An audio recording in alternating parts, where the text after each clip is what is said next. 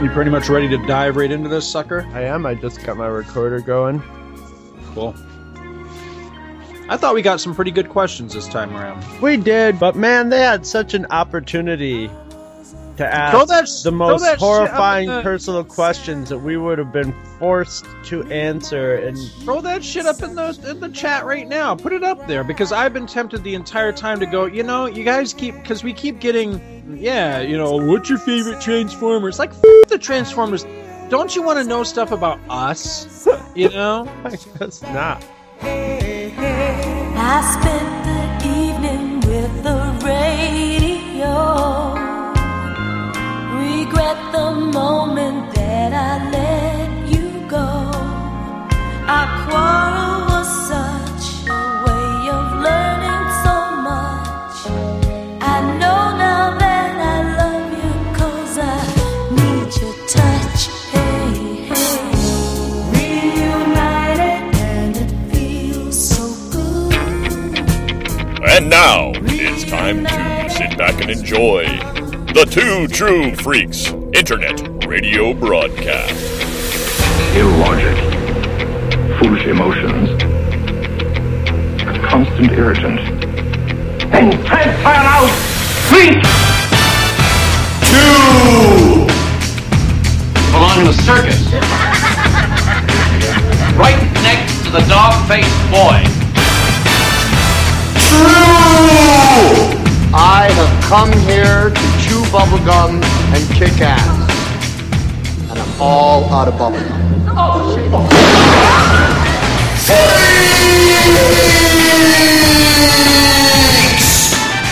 It's a super prize package worth nine thousand three hundred and eighty-eight dollars. Money. This isn't the biggest bag over the head punch in the face I ever got. God damn it! Go And now, together by live simulation via the internet, your hosts Scott Gardner He killed a police officer, for Christ's sake! You're goddamn lucky he didn't kill all. and Chris Honeywell. Keep away! Keep away from me! You are physically repulsive, intellectually retarded, vulgar, insensitive, selfish, stupid. You have no taste, a lousy sense of humor, and you smell.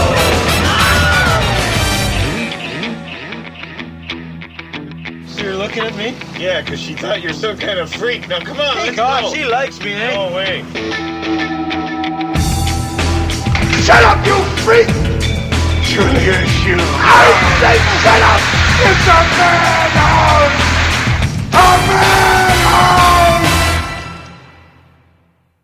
Hello and welcome to a special episode of Two True Freaks where the um, actual editors intrude upon Assistant Editors Month. We're just getting back from our vacation in Bora Bora and we are tanned and rested. And who are we? I am Chris Honeywell and I'm here with the other freak of Two True Freaks, Scott Gardner. Hey. And this show is the sequel to the wildly popular, wildly listened to episode Grill the Freaks. So this is Grill the Freaks 2 or Reheat the Freaks How- or How many have we done? Because all I could find on This the is- feed is the was second Grill the. Freaks.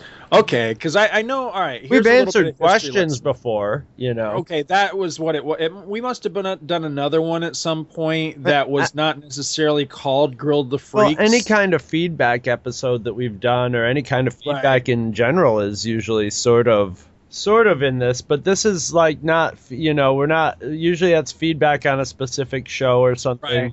Right. Right. But every, Now, I don't want to put the cart before the horse, but I went back and I listened to the original Grill the Freaks, and it's a good episode. I enjoyed listening to it, but it, that episode is you and I asking each other 20 questions Mhm. apiece. Mhm, that's right. And I thought it was a really good episode, but if I remember properly, and correct me if I'm wrong, but if I remember properly, the idea with that was that once again, we were going to have listeners submit questions. I think the problem with that episode is that we did it way too early. we didn't really have any listeners. yeah, we didn't really have anybody submitting questions, so we just sat down and we did our own questions for each other.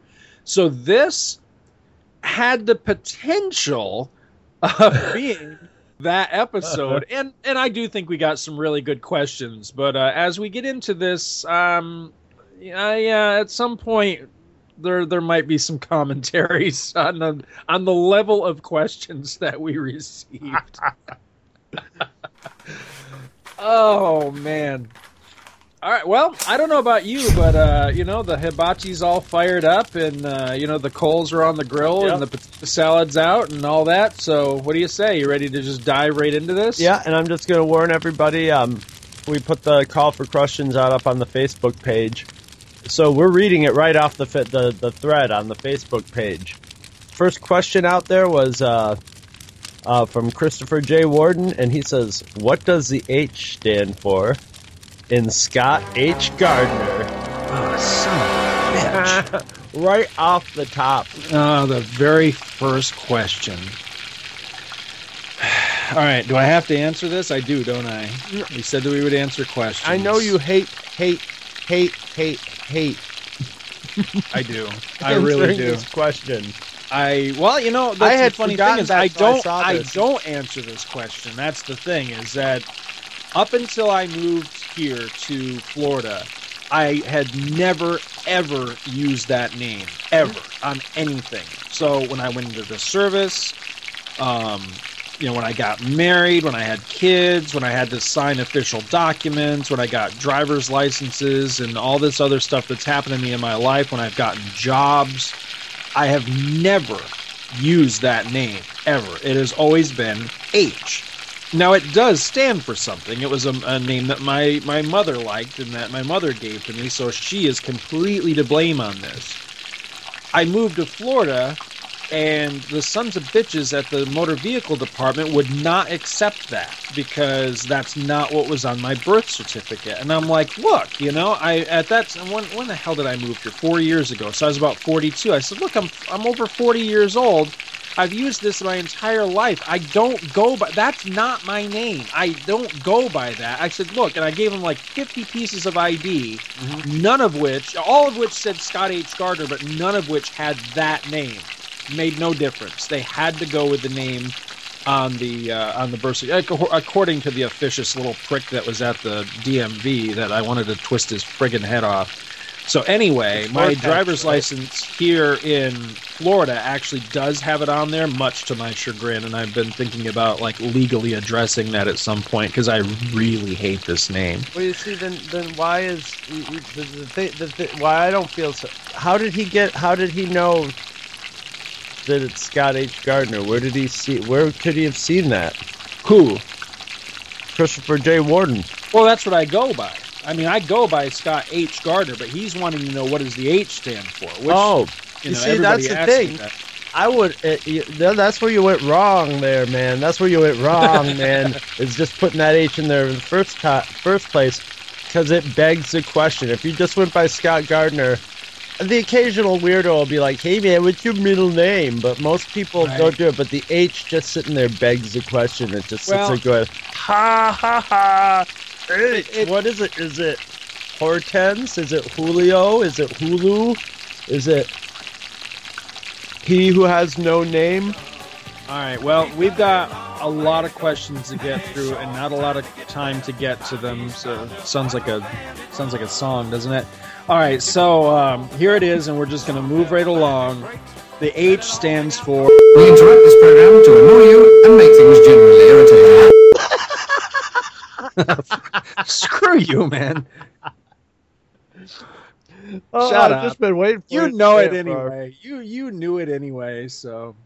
I uh, can't remember how I teased it out of you the first time. Probably the I have only no idea. You probably asked my mother. My mother would just tell people. she was proud of it. She's still proud of it. I don't know why you don't like that name. Uh, cause it's a She dork named name, you. She should be proud Yeah. of it, you know. I guess. If anybody's gonna be, All right, can we move along, please? All right, so I hope you're happy. the goofiest J. H name of all H names you could possibly have too. Yes, it So- is. All right, so from Scott McGregor, we get what is the airspeed velocity of an unladen swallow? And I think this was the only question I actually answered right in the thread because I just couldn't resist. I, I just I answered it with the question African or European. There's nothing to say to that except, of course, by the second question, it's a Monty Python Right. So we know we're dealing with nerds. All right, we got one from Jason Ritter. Have to ever knee it, old ladies? Which I guess is another Monty Python reference. I mean, I think he means like the knights who say knee. I don't know how to answer that. Do I answer it with a Monty Python reference? Sure. But I don't wanna. All right. Uh, Scott McGregor says, a parrot says what? Now they're just trying to trip us up. Yeah. Okay, here's one. Here's an actual question. Goofballs. There's some point where we're gonna be like, all right, put your hands down. But uh, Dario Gonzalez asks, and and I'm I'm assuming this is towards you, Scott, since it's not towards me. Why are you and I the only people who love Amazing Man? I know, right? Uh, here's the thing, though, Dario. I don't think it's just you and me, man. I think that uh, I think there's actually a lot of love out there for Amazing Man. I think that is one of those uh, fondly remembered books by the the people that were into it at the time. Uh, how many of us there are, I have no idea, but I, I do suspect it's just more than uh, than you and I. I have met many people over the years that uh, have professed a, a fondness for Amazing Man because they liked it back in the day. So, chin up, man. It's more than just you and me. Chin up. I haven't right. heard that say. All right, the first of many by Fanboyamus Prime. Oh, good lord. And one that has nothing to do with the Transformers, amazingly. Oh, All right. yet. All right. So, are there any movie stars or producers or directors you'd like to threaten with a switchblade? Threaten? No. Stab in the throat? Yes. Why? Yeah, that's the thing. It's like the same logic goes with a gun. If you're gonna point a gun at somebody, be prepared to kill them. If you're gonna switch, threaten them with a switchblade, you might as well be prepared to poke their eyes out. Right. So here's here's the thing. You know, it was like in my like up until recently, the m- more people I would have wanted to switchblade would have been movie stars. Would have been like, I mean, like to, these days, it would be really popular. A lot of people would like to switchblade Tom Cruise. I've noticed there's a lot of people I just don't like Tom Cruise, and would love to. But for I'll me, it's switching more to the to the producers, directors, writers these days of the people I'd like to, you know, get in a dark alley and rough up a little bit, you know, the Orcis and the and the the Snyder, Zack Snyder's, you know, stuff like that, the Roland Emmerichs. But I have, you know, I cannot think of an actor that I have that you know that's shown up recently that I've just detested in the ways like earlier that there's been actors that I've just you know either hated from the outset or after a while you just get you you sort of think they're okay and then after a while you just get sick of them and want them to go away and die. Not that much anymore. Maybe it's me being able to overlook them, the douchier actors out there, the more annoying actors and go maybe it's just because there's been so many of and it's not been like there's been more directors and producers that have been making crappy movies but they've been like louder about it they've been more outwardly um aggressively bad and then you know strident in defending themselves by basically putting down their critics, you know, not being able to defend their films, but just sort of like going like, well, so what, you know, you're nerds, haha. And uh, uh, does that answer the question? Have we answered that question? Do you have any names you want? You, you want to name? I think I name them on a regular basis, actually, so I don't think there's any mystery to this question at all. all right, you got the next one. All right, what's the next one here? Putting my glasses down on my nose. What are the funniest pranks you ever pulled? Oh my god.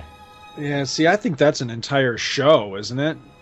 Well, the oh, the one I I can whole- think of off the top of my bat, sort of off the top of my bat. That's Huh? that's a different. Yeah, no, never mind. Put my pants back on. Um, off, off the top of my head, I can think of one prank that both you and I pulled that was particularly fun for both of us, and that was the hot pepper in the wallet prank. I don't know. If we Oh, Jesus, yes. Oh my god, I forgot about. Yes, I think that. and that's when we both. That's when we both. We, we, we collaborated on. Have we told that story? I don't know. I don't see how we couldn't have, because it started out when Scott and I lived together in on in Rochester. Um, first, we started out in this one house with a whole ton of people living in it, and then we moved to an apartment with a lot fewer people living in it. And Scott had this whole attic, and it was, you know, it was a rough attic with a serial killer room in it. It was like your standard attic. Think think of the room that the that the mother finds Edward Scissorhands in in the movie Edward Scissorhands, and it pretty much looked like that. Yeah, and uh, and and and uh, but we had a window out there that right next to the Museum of Dental Horrors, and we and we we started for a while just putting a speaker in the window and taking a microphone and like yelling at people just for our own amusement, and that got old. But then we started noticing the phone across the street, the payphone, and since we had a phone you know, this was the old days. This was like a phone, you know, with a cord, but we could sit and look out the window with this phone and call the the the payphone. So we'd just call the payphone and like talk to people. and just let it ring until somebody finally We- picked it up. we had to have told this story in the Who is Hesh story because it it, it involves Pete Hesh. See, I don't know that we did though, but we. I, I don't know. I'm, I'm almost It involves thinking we Pete should Hesh save it for character. anyway. Yeah, and but it was it was hysterical because at one point we were calling people and we were like, we need a hook. We need something to like. We need to try to get people to do something stupid. Yeah. So we took a, a wallet and threw it away in the trash. And what do we put in it? We put hot peppers It or was- something. They were those um, banana peppers. I got in a big peppers. bottle of like commercial banana peppers from work, and they were just in our fridge, and we would snack on the goddamn things. I just had this old wallet, this old gray, greasy, crappy wallet. We, stuck a banana pepper in it, which was soaking juice into it and stuff, and then we buried it at the bottom of this trash can. What was funny is we we would call the the the phone and con the person on the line. We'd do the hash. Yeah, I, I accidentally threw my wallet away. I had like five hundred dollars in there and stuff. And so some of the people would be like, "Yeah, right." But then we had a couple of people that would like you'd see them and all you would see is like an ass and a pair of legs sticking out of the trash can as they're digging for this wallet full of imaginary cash. And I remember one time when we did it, not long before the guy dove into the thing of trash looking for the wallet, there was like this guy walking his dog, and the dog took a shit, and the guy picked, scooped it, and dumped it into the trash can. so that this poor guy's Sweeten the pot, yeah. Oh, it's just nasty, so nasty. We're up there just rolling. And oh my god, because we would be just like, I swear to God, I was so wasted. I think I threw it away. Look, if you can find it, I'll just give you half the money. Come on. Oh my god, I forgot all about that. One That guy, was- one guy just hung up on us and like just started digging in there like crazy. Mo- most of the people were like, poor saps were like good Samaritans and would like keep us on the line. They're like, well, I found it, but it just has like food in it. ah, you're lying. Come on, I need that money. Maybe it's at the bottom of the garbage. Oh my god, I forgot about that. So there, that. Hey, I think that. That I think that was a good one. Yeah, that was a good one because Uh, I was hard pressed on that question. All right, the next one is from Paul Spataro, the producer. What the hell is wrong with you two? I don't know, man. I don't know. Scientists are working on that. I guess is all you could really. And then What's Chris- funny is I get that question a lot. and then Christopher J. Warden pops in, of course, with what the hell is right with you two. I that- think lots of things are right with us, or maybe not. it's all subjective. Uh, Tim Elliott says, I want to know if Chris was given a budget of a $100 million, what movie would he remake? Has to be a remake, and he picks writer, director, and actors. All picks have to be alive and well. Holy Christ. Yikes. Yikes, a hundred million dollars. Well, first off, it has to be a remake. So, what movie would you want to remake? Hmm. You know what? I, I think I know. Holy holy cow. I you know, I saw this one before and it's kind of a stumper. And at first I was thinking something I would be like, well, I'd save some of that money and make myself the director of whatever it was. But no, I think I would give it to um however you pronounce his first name, Jodorowsky, who was originally slated to do Dune. Not that, I, and this is going to be another whole show someday with me and Dave Atterbury is is on Dune, and not that I didn't like David Lynch's Dune, but I just watched a documentary on what um, Jodorowsky had planned for for Dune, which was H.R. Giger and um, music by Pink Floyd and Goblin. So I would love to see that. And a hundred million dollars would make that movie. In, in Jodorowsky's hands, you, you would see his vision of Dune. It's actually been all plotted out in storyboards form for for years and made its way around Hollywood. So, wow, I actually ha- I actually found a answer to that. Hmm. Sweet. We're doing pretty good so Let's far. see, what is the next question? Okay, the next one here, I like this question a lot. This was one of my favorite questions. Gene Hendricks asks, How have you applied what you've learned as a podcaster to real life? Which assumes that you've actually learned something, of course. It's I don't know. It's harder for me for real life. Oh my god, it's hard to say, and it's not much as in podcasting, but as in being part of a podcast or, being ha- part of a, having a listenership that crosses so many different spectrums. I've almost had to I think I've honed my.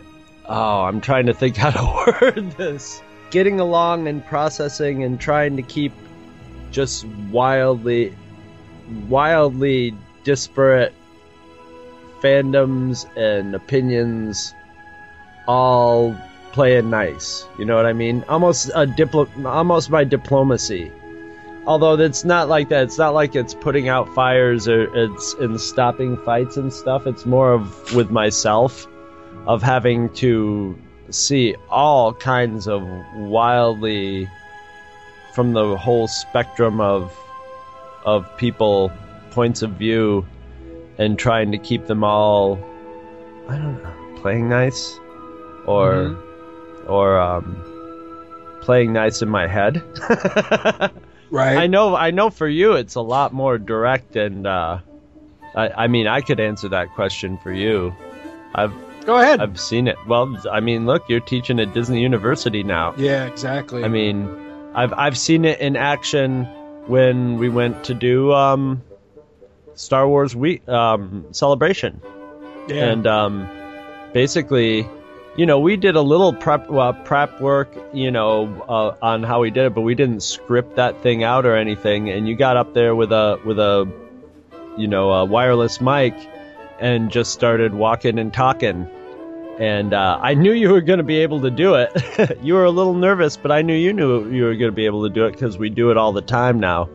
And I Right. know that applies uh, definitely to getting in front of a class of of students and teaching them what you teach them there. You know, Yeah. it's the same sort Absolutely. of thing. I mean, you know, just today, I, I, was teaching today, and my voice, I don't know if it's really coming through right now, because actually my voice is not so bad at the moment, but earlier today, my voice was fried because I've got a bit of a cold and I, my throat's been sore. So my voice was really fried, but, uh, you know, despite feeling like complete crap today, I was just on fire today. There was, there was some, I was just really enjoying it. I had a big class for a change, which the last several months it's been very small classes i find it easier to, to teach with a with a large class because you get more participation and stuff and it just struck me again you know thinking about you know the show that we were going to be recording and everything, and I knew this that this question was in there somewhere, and it just brought it all back to me again that you know, I know I've told the story before, so I don't want to keep going over the same thing, but it really is true. I mean, I, I hope folks don't think that I'm just being corny or maudlin or something, but it really is true. I, I really believe wholeheartedly that if it wasn't for Two True Freaks, I wouldn't be doing what I'm doing today professionally. It just it gave me the confidence to publicly speak to people, which is something I didn't realize I could do because when we used to have to do presentations and stuff in school it used to scare the shit out of me to have to stand up in front of the class and talk. Oh, me too. It was I had ter- yeah, I was I had terrible stage fright. I hated just I hated I don't know if they do it anymore in school when they make you read aloud. Yeah, and you'd be Yeah, going through the row and like everybody'd have to read two or three paragraphs aloud. And then it would get and you would watch everybody just going oh god here it comes. I have to read something. Everybody's got to listen to me talk now. Well, part of it too was that you know we'd we'd have to read in like Musa Hall's class, and you and Randy would sit there, you sons of bitches, and be like going and stuff, and making me laugh. So I couldn't get through anything. Well, and Randy would read in that slow monotone as if it was monotone. And she Just was too polite to be like, she was like, maybe this kid just can't read too well. And he could read just fine. He just did it because he didn't want to be doing it. Yeah, and because it would make us sit there and have a hernia trying not to fucking crack up. I'm just dying laughing. All right, next one here. Josh Baker asks, "Would you rather fight a bear-sized bee or a hundred bee-sized bears?" Isn't that one just so? That's a no-brainer, man. I don't know. I'd rather have a good question, to be honest with you. That's Sorry, an Josh. that's a Reddit question. That's an internet question. okay. But Uh, obviously, a hundred bee-sized bears would be much easier to vanquish.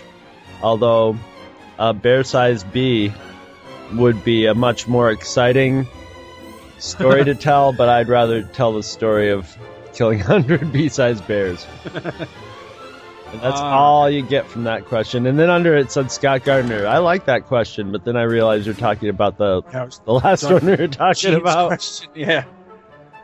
Oh, we got another one here from Gene. He says, uh, "Here's another one." He says, "Beyond the Amazon link, have you guys given any thought to monetizing TTF? Not charging listeners, but selling advertising and the like."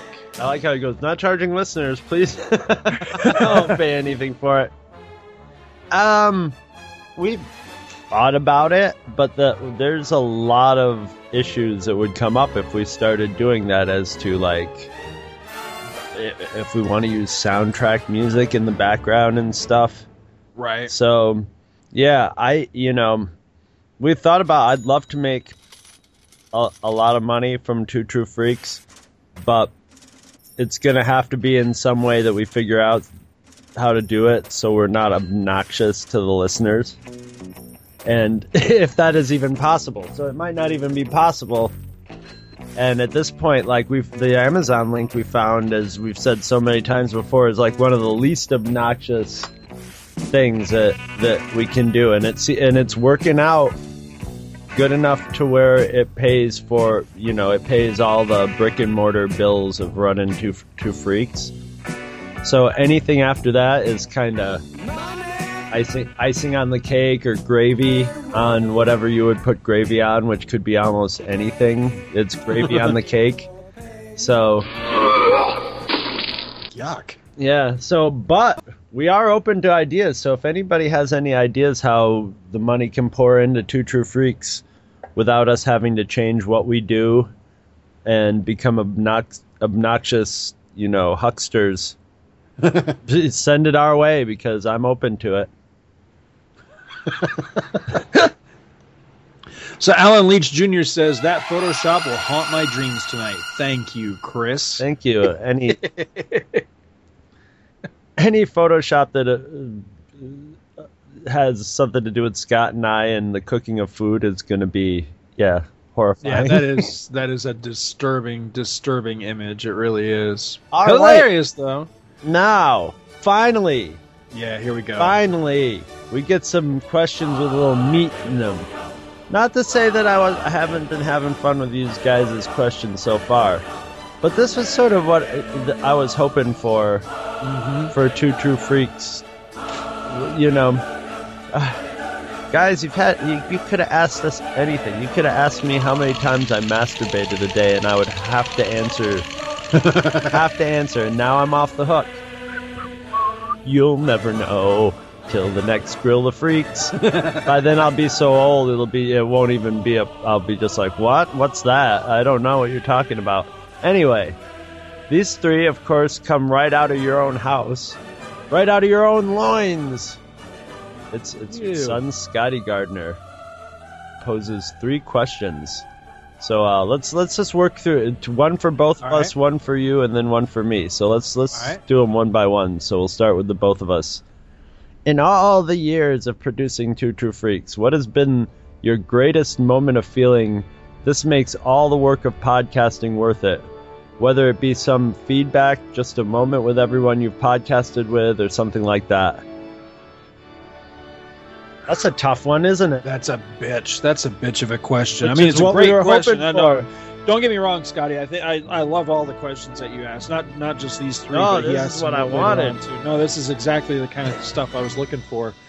Um, it- Yeah, it's brain's it's working on. honestly it's impossible for me to nail down like a single moment i mean because there's there's there's been a lot of high points i mean um, probably the first time i really had that feeling was like the first you know, like when we went to dragon con i mean it was the first con we'd ever done and that was just an awesome feeling because we felt like friggin' rock stars at that thing i mean and it was cool it was a lot of fun and nobody just knew fun. the hell we were but it was fun we had a blast I mean, and it did. It was that feeling of you know this makes all the you know the hard work we've put into it worth it.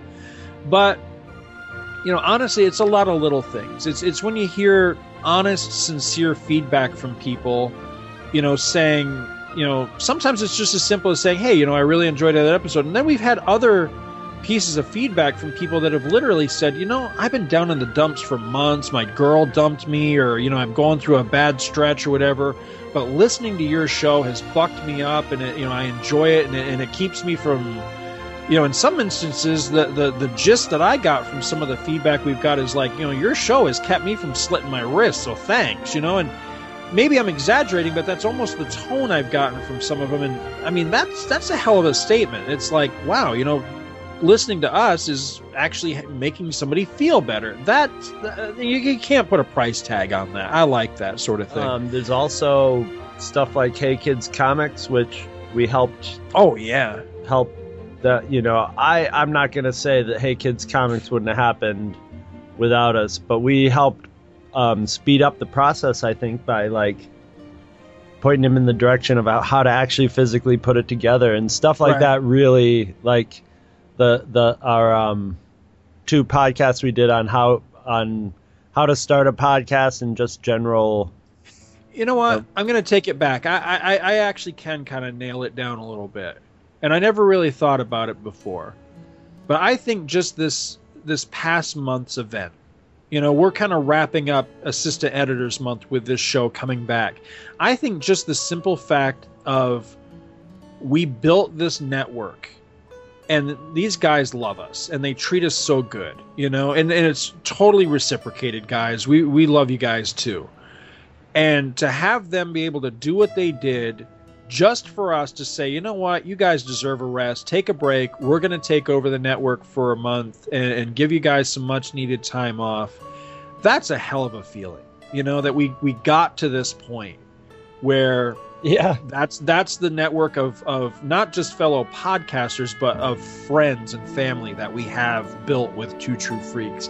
That's a hell of an accomplishment that again you can't put a price tag on that sort of thing uh, I, I mean that sincerely i think that's probably those are like the holistic the greatest ones, Yeah. and then there's just like smatterings of little like um one of the one of the small like Star Wars um celebration playing Star Wars trivia.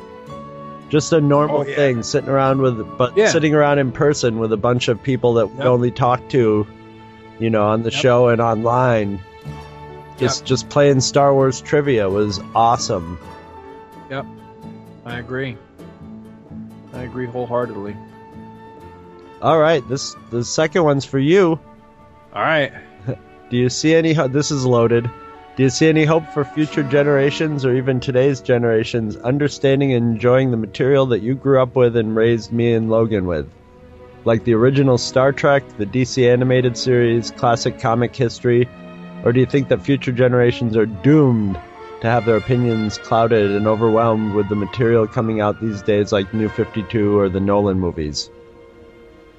That's a great question. It really is. And you know, it occurs to me that that I find myself, you know, and I think a lot of other fans go through this too. I find myself getting very negative and very down on on what's going on today because I'm not happy with things like what he mentioned, you know, New 52 right. and Nolan and stuff like that.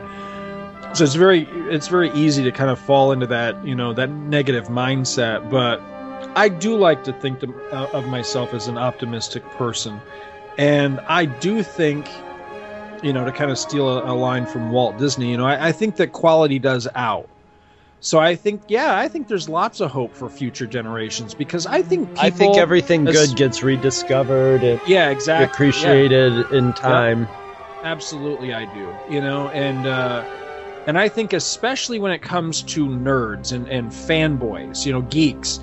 I think that we generally have a pretty good BS meter you know that that you know we're pretty good at siphoning through stuff and going you know what that's a steaming pile of crap let me find something good. And and i think that the tide is slowly starting to turn. Well you know because i've been watching also, there's, trends there's, there's, and watching what people are saying about these things like new 52 and people you know even the ones that were initially really gung-ho for it i think are starting to discover that it's very shallow it lacks depth it, la- it lacks something. And so a lot of people are going back to discover or rediscover you know the the older materials so yeah i mean that gives me hope. I mean i try not to be one of those people that says well everything was better in my day and you know everything that comes out today is crap. Because i don't really believe that. I think that new things come out all the time that are good but you know he's specifically asking about you know these things that have been kind of sullied by you know the the newer incarnations of them and what and you know will people you know is there any hope that people will go back and kind of salvage or latch onto the original you know the better stuff? And yeah i definitely think so because you know eh, this the older stuff is better so i don't know. I think so. I'd like to think so anyway. Uh, what you know despite taste or not you know no everybody's got their own taste and stuff but the the nerd mentality is such that you know most nerds like to look at say they get into Superman in the new 52 and either they get sick of it or changes or something somewhere down the line they're going to get curious as to what came before it and and all that and they'll start looking into it or they'll find somebody who writes an article and they'll go that's interesting and they'll they'll they'll look into it so it's the, it, it used to be, and it was fu- funny. I was just seeing a thing, um, a TV spot that Harlan Ellison did years ago, where he was talking about uh, filmmakers and authors who were huge back in their day. You know, they were you know world famous and wrote best-selling books that got made into movies and are gone from the public consciousness now because people have just forgotten about them. They just didn't live on. That used to be possible. It's not as possible these days. Every if if something's around right now, it's being archived and it's available somewhere on the internet or so, you know, reprinted and CBR'd. So, you know, if you want to if if you are as so curious as you want to you know, delve into the complete DC histories, you've got things like, you know, Mike's Amazing World to go to and find every little detail that you need. So they'll they'll right. find the good stuff. And some right. of them will some of them will like it, some of them will just go ah whatever, it won't be their their cup of tea or whatever, but it's it'll always find an audience. Even the stuff that people can you know consider super goofy at some point. You know, I mean, there's a big hoopla right now about the Adam West Batman being reissued. Right. Because there's a huge fandom fandom for that. All right, what's num- Scotty has one for you here. Yeah. This this is his last question. He says, uh, "If you had never been affiliated with all the drugs and people mentioned in your Chris versus Drugs Storytellers episode, how different do you think you would have been then and now?" That's a tough one. um, the thing is, I don't think I'd be in a different place doing a different thing now because the prime motivator of what got me here now was before I even thought about touching any drugs or any of that was Star Wars. Got me into filmmaking, which got me thinking that I had to go to film school, which you know got me to Rochester. Um, I think I would have. I think I would have. I don't want to say a shallower view of humanity, but I've definitely met by doing, you know, going on Grateful Dead tours and stuff like that. I've definitely seen and experienced people that I probably would not have found myself around normally. But I've also been around the people that I would have been around normally too, who who aren't involved in that sort of stuff. So I don't know. I think I probably would have ended up here podcasting, and I probably would have ended up, you know, going to RIT and meeting more or less the same people. Um, that's that's that's a tough one, you know, without a time machine. Personally, I wouldn't change it. I wouldn't change it much of anything of my past except for my greatest regret, which we'll get to later. All right.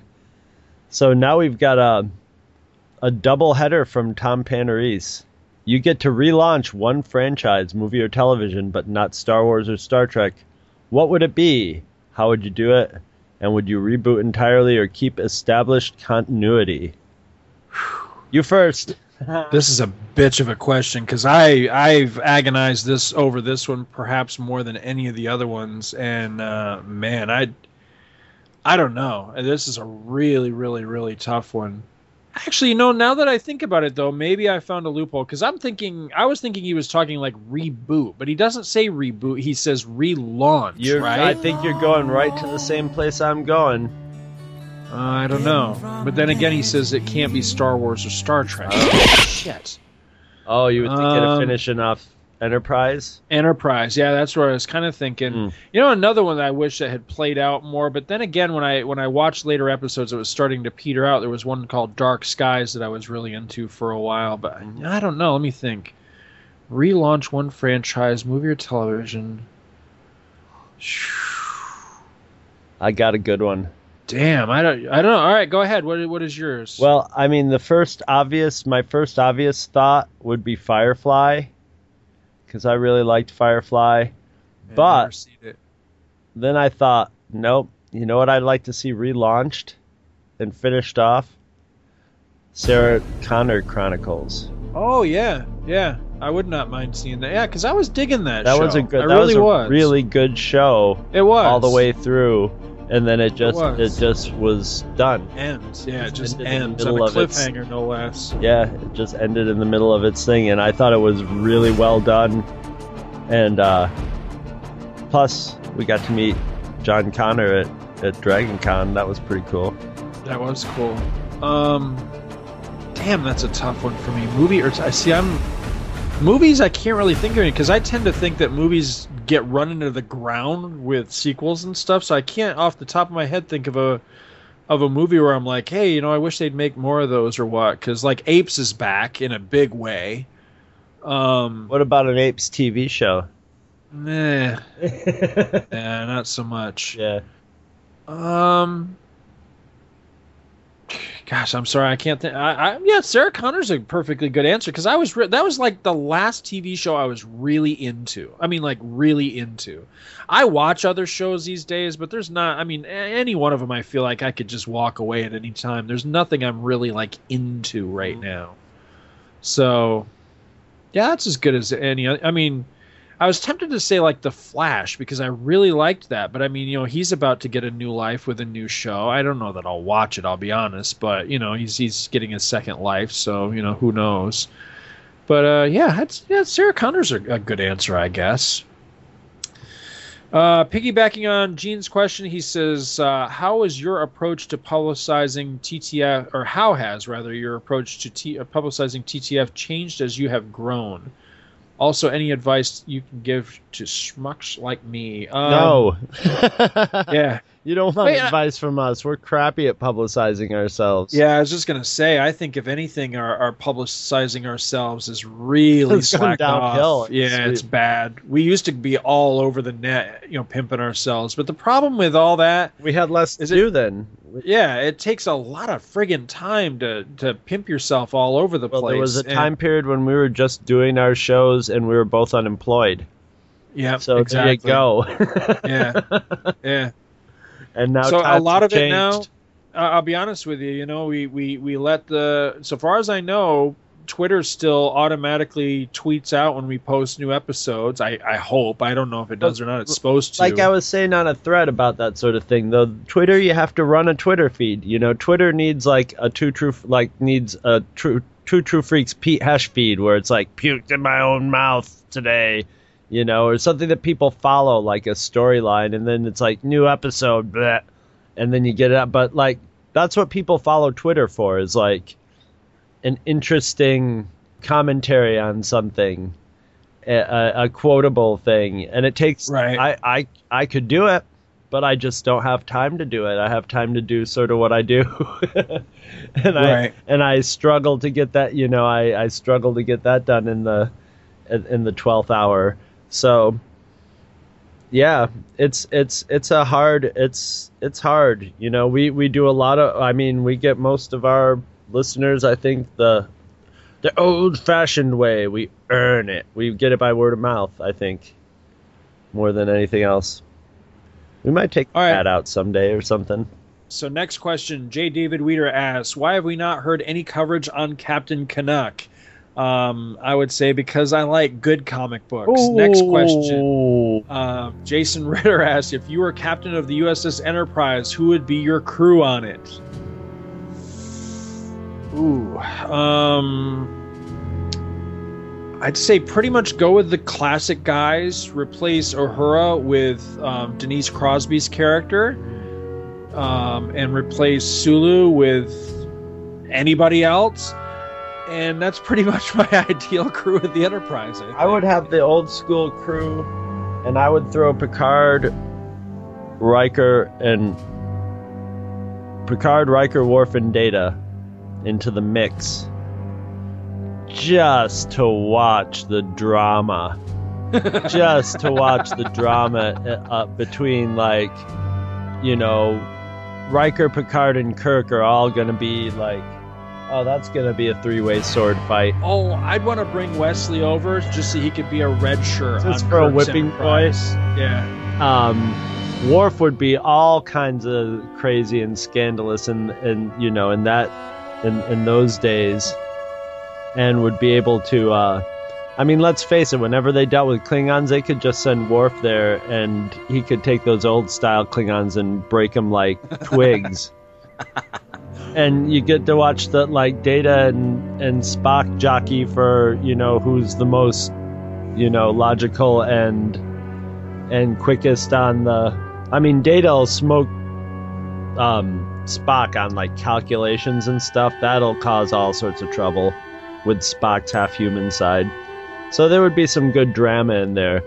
Um, no Counselor Troi. No. No. I don't need her bullshit. All right. All right, next one is from Kirk Greenfield, the crew of the Firefly. Same question, I guess. I never seen it. Never I have seen no it? idea. I would Never keep the it. original crew, and I would add Kurt Russell as Snake Plissken. would fit right in, and would be very helpful to that crew. And that is all. That was a that was a perfectly cast show. With that that was a that was one of those shows where like you know the the crew was a character unto themselves and the ship was a character unto itself. So it was very Star Trekky in that manner, but it was like Star Trek mixed with Star Wars. You know, the ship was very Millennium Falcon personality wise. Right. All right. Anyway, Chris Tyler wants to know where's my Demonza Corp stipend? In my pants. I have nothing to add to that. All right. And Chris Tyler's back with Scott. Pitch us your Superman story you'd like to tell. Oh, and same question for me. Um, he says.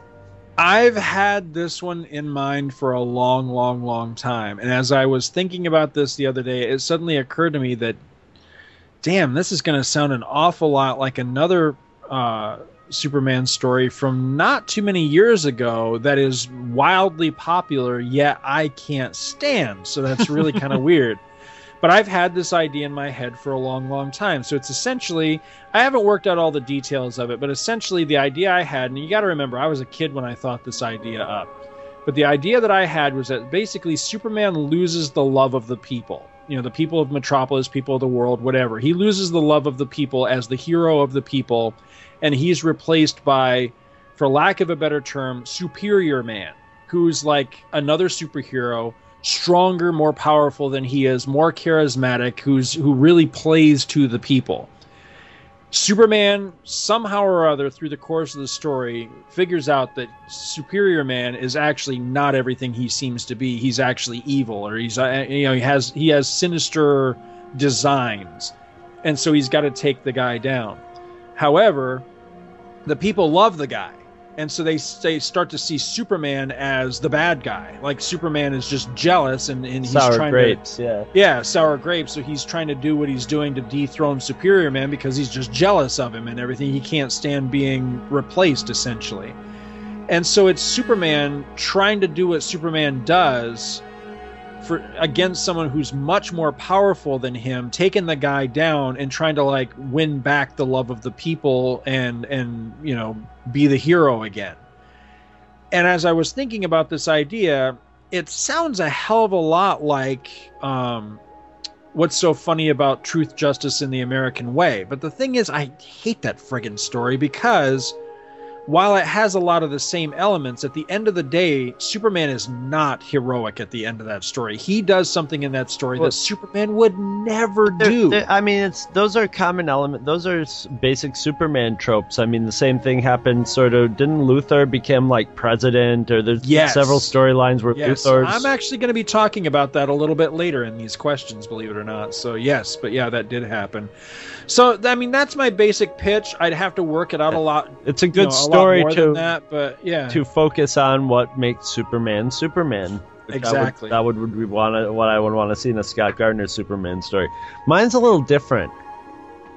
Um, mine would be a giveaway for schools, and it would be written by Dr. Ruth Westheimer. it would be called Suberty, and it would be about when Superman, you know, in Smallville went through puberty, and it would be for kids, for little boys, you know, to to help them th- through puberty. But it would be Superman dealing with with his super pimples and super nocturnal additions that he has to fix the roof on the house in the morning before Ma Kent sees them. Most kids had to hide their ta- you know their sheets. Superman had you know Superman sheets were gone, man. They were just shot out the hole in the roof. So, yeah. And it would be it would be interesting. It would put it in a super perspective for the kids in comic book form, and it would give Doctor Ruth something to do. is she even still alive? Oh yeah, Oh, all right. oh yeah. She must She be like still looks like E.T. 115 by now, right? ET. All right. The next one from Jason Ritter is Who is your, in Picard voice, number one? What does that Um, even mean? I don't even know how the hell to answer this question. You know, Who is we that? got a lot of questions like this. I mean, frankly, basically, you and I would each be each other's number one because each of us would think the other one, that we were the captain and the other one was our second in command. But yeah, I guess. is he trying to start a fight? Is that what's? I don't. Yeah, I don't know. okay, so Chris Tyler asks, if you actually had to be grilled, would you be marinated or hee hee? He says rubbed, and what would you taste like? I imagine Honeywell would be a little gamey. Why can't you be marinated and rubbed? Yeah, there you go. Not necessarily in that order. It reminds me of a joke that, or not a joke, but a story that smoked, Randy used man. to tell. Who Throw was that? the smoker? Who was that douchebag that Randy took to hanging out with there for a while in the in the '90s, right before I moved away? That that kid from high school that I never liked. Ah, I can't remember his name. He lived up on Ridge Road. He was he was he was just a douche. I can't remember what his name was though. But anyway, Randy tells this story about how they went out to eat together one time. They went to like this nice restaurant. Now, what the hell Randy was doing in a nice restaurant, I'll never know, especially with this friggin' clown. But they went there, and he said that this this waitress came over to take their order. He said she was drop dead gorgeous. Asks his buddy first, not Randy, but his I can't remember that kid's name. And he asked him, uh, or she asked him. Uh, uh, he he ordered like I don't know, like a steak or something, and she said, "How would you like your meat?" and he said, "Sucked." and Randy said he just wanted to like Crawl die and crawl under the table. You know, he said he was he said he was never more humiliated in his whole life, and she was not amused. No. So yeah, but uh, just this question just made me think of that, you know, because I, I that's something I can almost imagine. Uh, I can imagine Hero doing something very similar to that. Actually, He's too polite in normal society. I don't know. We saw a side of him that you know. I don't know. He knows when and where to drop the bomb. That's all I'll say.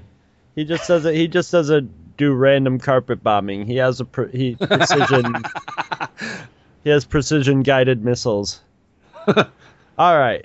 So here we have a fanboymus prime question. So Scott, why don't you like anime and manga? I mean, as a form of storytelling, and that's just as a generic title. There's literally mountains of different stories and genres of, I guess, anime and manga would be what he's meaning there. Yeah, man. Here's the thing: can't can you not just like not like something just because you just don't like it? I don't understand why everything has to be like analyzed. You Well, know, because. I've had this question a million friggin' times. Like, why, why, why are you so down on anime or why are you so down on manga?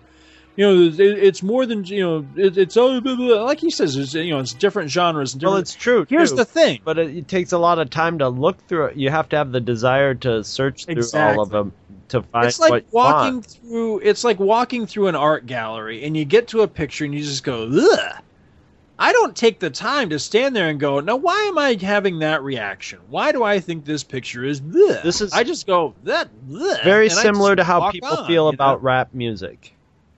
Yeah. There's a lot of people who go, I don't like rap music, and then the, the automatic response, and I've done it before, is you go, Well, you know, there's so much rap music out there.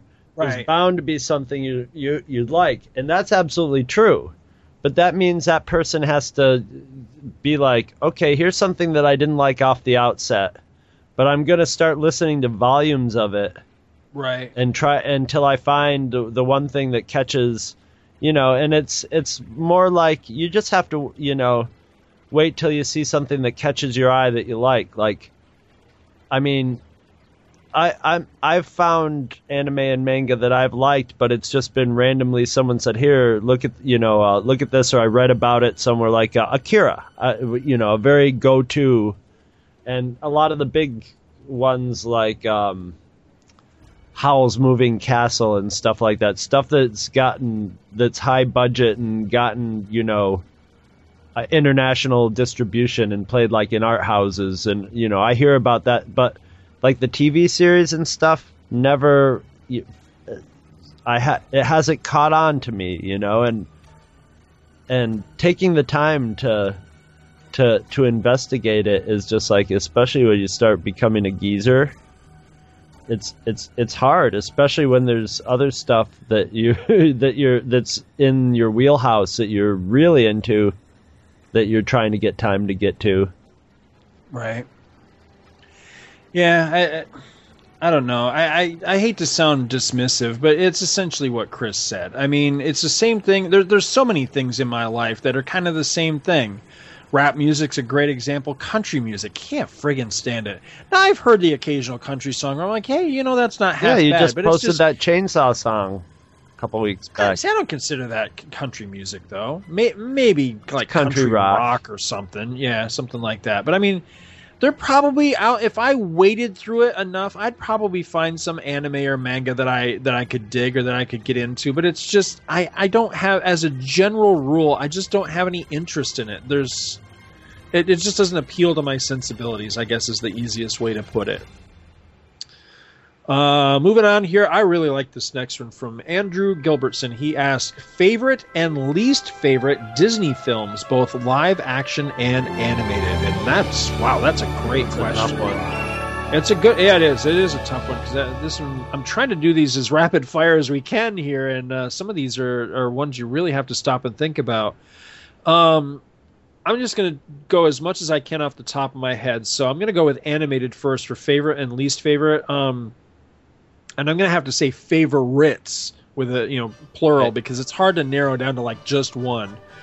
But with on the animated side of, of Disney films, favorite films, um, I love Snow White and the Seven Dwarfs. I mean, it's a classic. It was the very first full length animated film that was ever made. Walt bet the farm on that movie and it was the Star Wars of its day. And without Snow White and the Seven Dwarfs, I wouldn't be doing what I'm doing today because that movie, you know, it, it, set everything forward for for everything that Disney is. Um, Dumbo has always been a favorite movie of mine, even long before I became a Disney fan. I've always thought Dumbo was just an incredible movie. Um, I can't watch that movie and not bawl but also it's richly detailed in in the animation. It's just incredible. Both those movies, both Snow White and Dumbo, it's amazing to sit down and watch those movies and have to consciously remind yourself, you know what?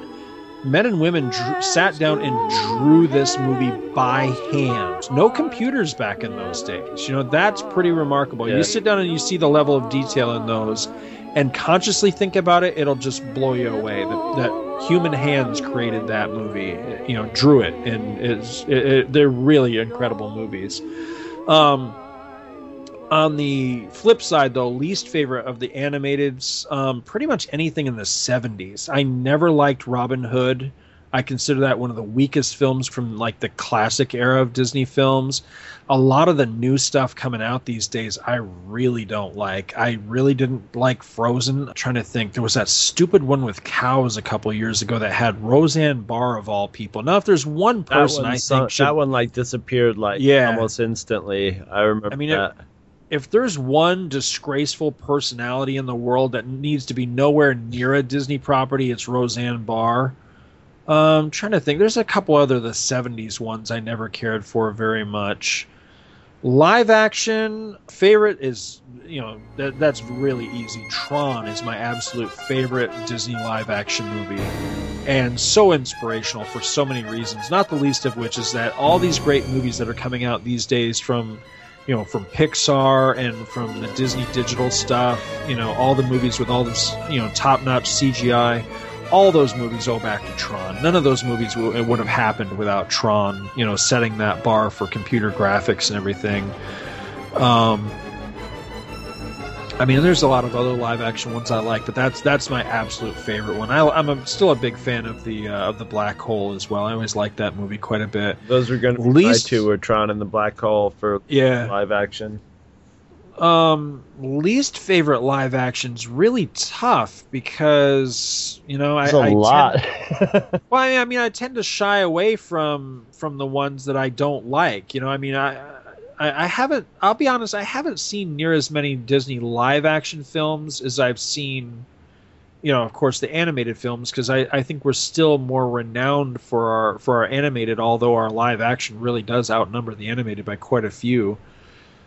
Um, off the top of my head, uh, what what the first one that struck me was uh, I sat down recently because I really wanted to, to beef up on my you know my job knowledge for for lack of a better way to put it. So I was trying to make my way through a lot of the films that I haven't seen, and I wanted to start all the way back at the beginning, you know, and, and just kind of go in chronological order, starting with you know the first movie I hadn't seen. And the first one that I hadn't seen was um, Treasure Island which, if I'm not mistaken, I think that was our first live action flick, and I couldn't make it through it. It's not that it was like poorly produced or poorly put together; it just couldn't hold my interest. I, I just found it really dull. And again, a lot of the stuff coming out in the 70s. I think Disney just, I think that's why I didn't grow up a Disney kid because in the 70s, when we were growing up, we were just, uh, you know, Disney as a company was just in a real slump. And so there's that whole string of just, you know, movies that just didn't appeal to me at all, you know, because that was the same time like Star Wars was out, you know?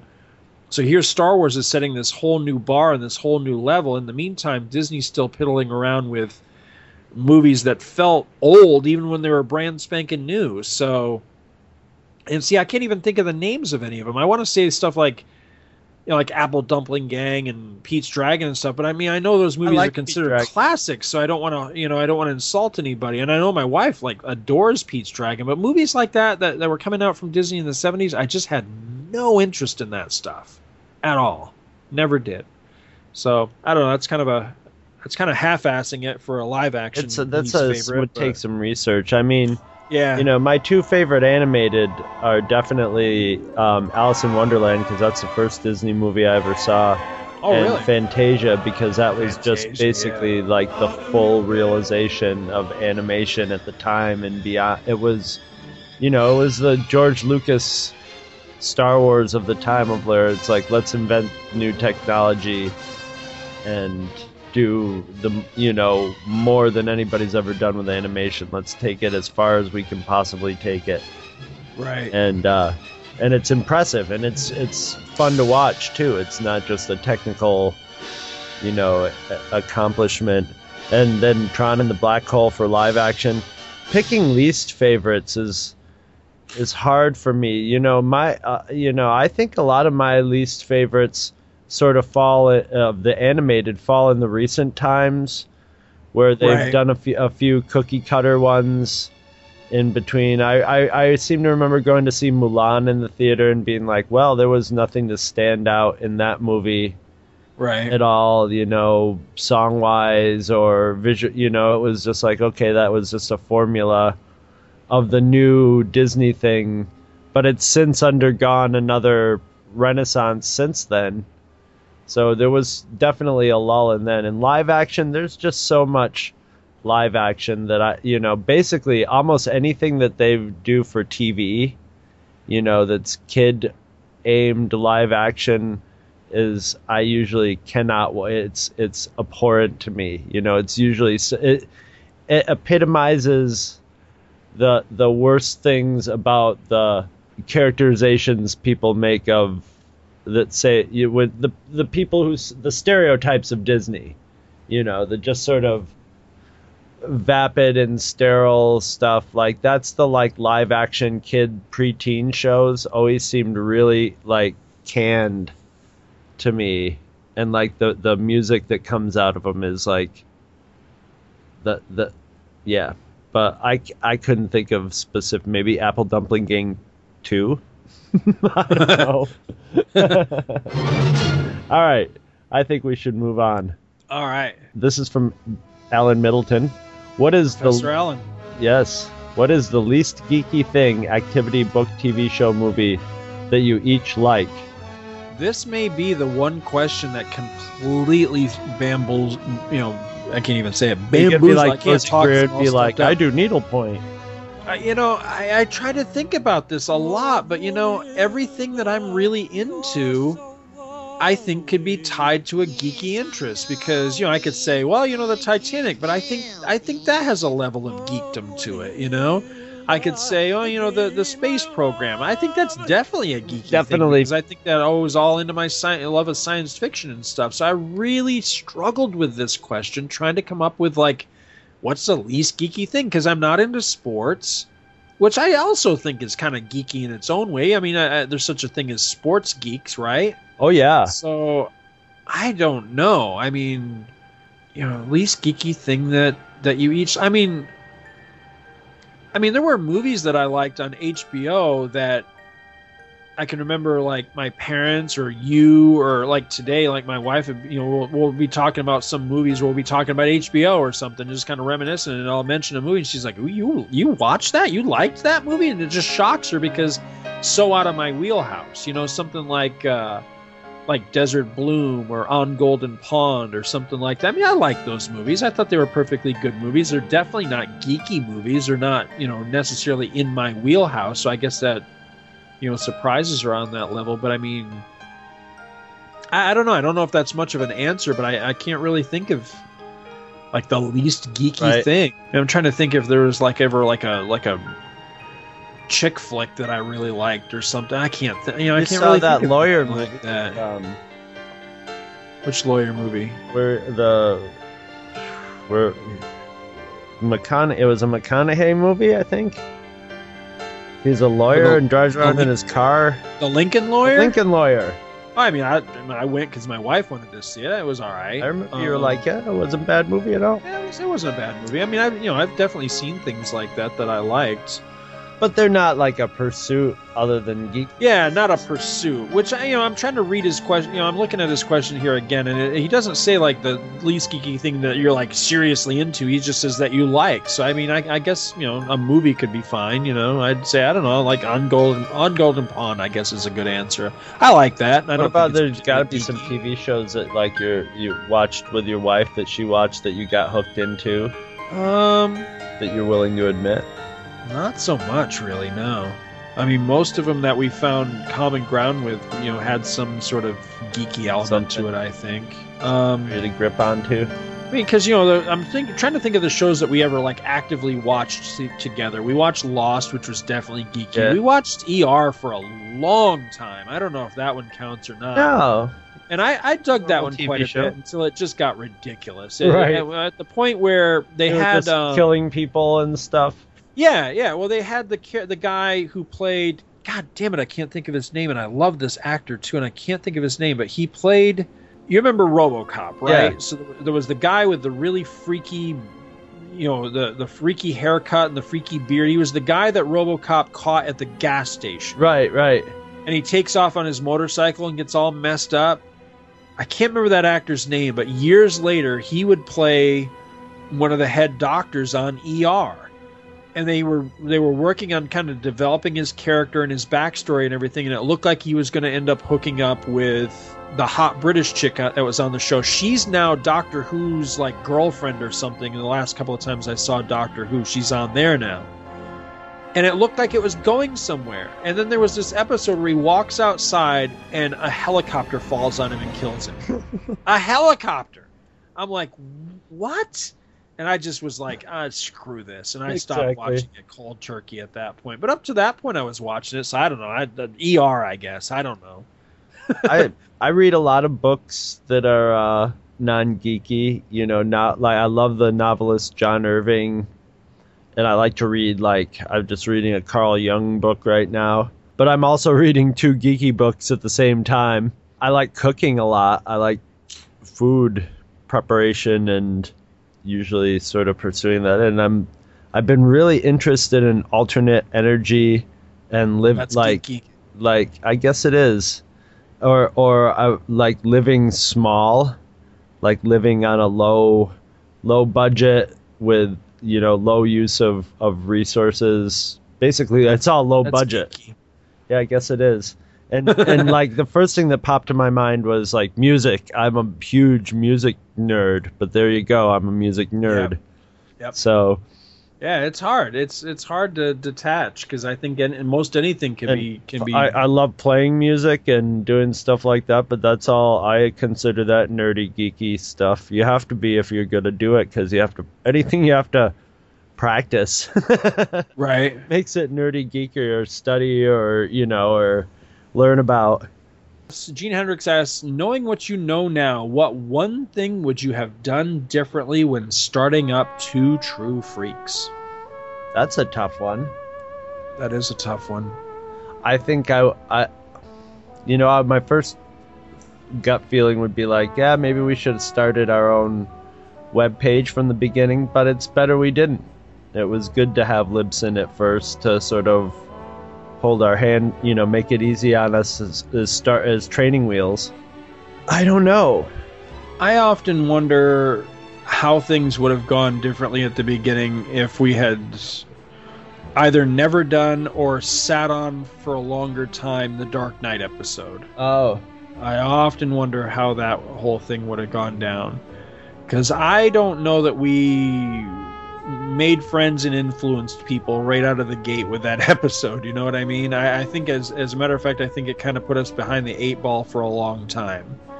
I don't think the other shows, the bigger shows that were existent at the time, took us seriously because we kind of came out of the gate with that show. uh huh. So I often wonder how things might have played out differently. But you know, at the same rate, I'm I'm one that tends not to not to look back too much. Not Yeah, I also regrets, think you maybe know? we might want it to have been formatted earlier, but you know, Right. our monthly Mondays and stuff. But we actually got into that groove pretty quickly. we did, and I and I think we needed some warm up episodes in yeah, the beginning. yeah, yeah. You know, The- the episodes to learn what we were doing and what we were going to be like, and and as soon as we figured it out, we just bloom went into the. I don't know. I'm pretty happy with how we how things have gone. I'm sure there's things that we could have done better. We could have definitely like gotten better equipment earlier and stuff like that. But uh, at the same time, we probably only got equipment was we probably got our good equipment as soon as we could actually afford it because we're both notoriously broke. Yeah, That's very it's a true. Tough question that we sort of didn't answer. Moving on. Robert Ward asks, "What band, if you have one, do you have the rockiest love-hate relationship with? Is there a performer band that you can absolutely love half the time, but find yourself hating the other half?" Ooh. That's a tough one because the hating part is. I Yeah. wouldn't say hate. I would say there are definitely ones where it's like. all right, should- uh, yeah. prob- the first one that came to my mind, I'm just going to go with first instinct on these questions, I think, from now on. The first one that came to my mind was Pink Floyd. I could see the album Ummagumma not being up your alley. Yeah, yeah. There, a lot of their early stuff I can't Right. really listen to. I don't really get into it. Plus, even at the you know when I was really seriously into them, there came a time where I was like, I can't listen to this for like six months because I it just got you into such a dark place in your head. Yeah. You know. and so I would have It's not to the of happiest decompress. No, it's not. It's not at all. Especially when you couple that with you know when I was when I was at the biggest of my fandom with Pink Floyd, I was also really into the stuff that Gilmour was doing on his own, Right. and the stuff that Waters was doing on his own. Now the Gilmour stuff wasn't too bad. The Gilmour stuff The is well, the early stuff? Pink Floyd and Gilmour. And the early Pink Floyd, a lot of it was pre Gilmour, b- before he was a huge influence in the band. right. It wasn't as depressing. It wasn't until Roger Waters took over, but there was a Yeah. dis. But the it became more formed rock and roll with lyrics and stuff before, where it used to be spacey, relaxing, trippy Right. music. But what you know, you couple like say listen to the Wall, the Final Cut, and those two Waters albums that he did right around the same same time. Those two solo albums he did. Was, one was like Radio K.A.O.S., and the other one I can't remember what the name of it was. I have I think it was a long title. You listen to like those four albums back to back, and you just want to slit your wrists. Yeah, It's it, it, it just after a while, I just had to kind of walk away. I can't tell you the last time, pardon me, that I dug out a, a Floyd album and listened to it. I probably love it all over again, but the last time I walked away, it, that was the feeling. I was walking away because it was just like this is just too soul crushing. I listen to mostly the early Pink Floyd now. yeah, I don't listen to the Wall or the fi- I listen to the Wall every once in a while, like, but like of the of the more quote unquote modern Pink Floyd, like Animals and Wish You Were Here. You know, I take that. I mean, one of them I did used to like that I, I thought struck a nice balance between sounding like Pink Floyd, but it wasn't like the depressing Pink Floyd was Meddle. I always thought Meddle was a really good Very, album. it's a very um, David Gilmour album. Yeah, it's a very yeah, sweet and and acoustic guitar and just very catchy and, and relaxing out. It's a really good album. I'm wondering if there's somebody out there listening going, "Holy shit, Gardner knows something about about something other than soundtracks." Yeah, Scott Gardner. Scott Gardner had Pink Floyd bootlegs on vinyl before I did, so there Oh, you yeah. go. And I sold them for a shit ton of money too. I would say like I have a love hate relationship with Rob Zombie, but that's sort of I don't know if that fits the question because I hate his music, but I think his movies I think he shows ski- definite skill and promise as a filmmaker. I don't think his movies have been uh, like they've been about fifty percent successful with one movie being fantastic. But he obviously he's he's a filmmaker to watch and I and I hated his music and his videos and his whole style. And when he made movies I I didn't have much hope for them being any good.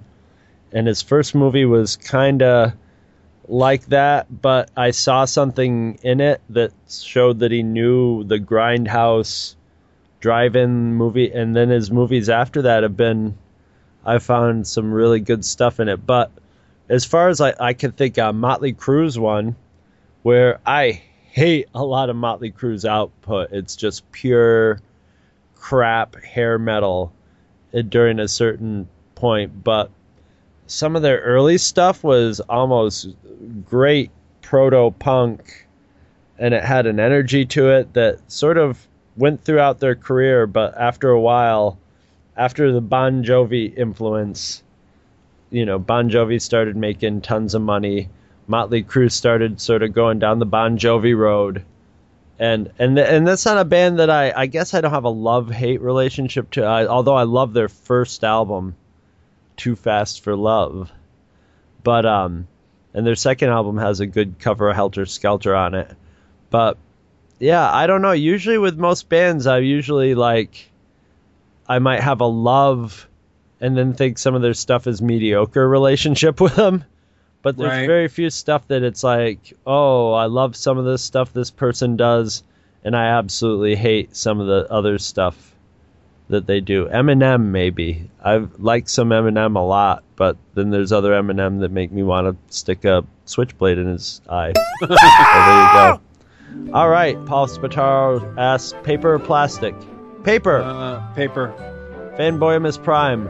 Do either of you think that Martian, the Martian Manhunter is cool? I don't really know anything about the Martian Manhunter, so I, I think he's cool. I think he's got untapped potential. I put it that way. by his name, how could that he not be a cool character? All right. I thought he was great on Justice League Unlimited. Josh Baker wants to know: Do these pants make my ass look fat?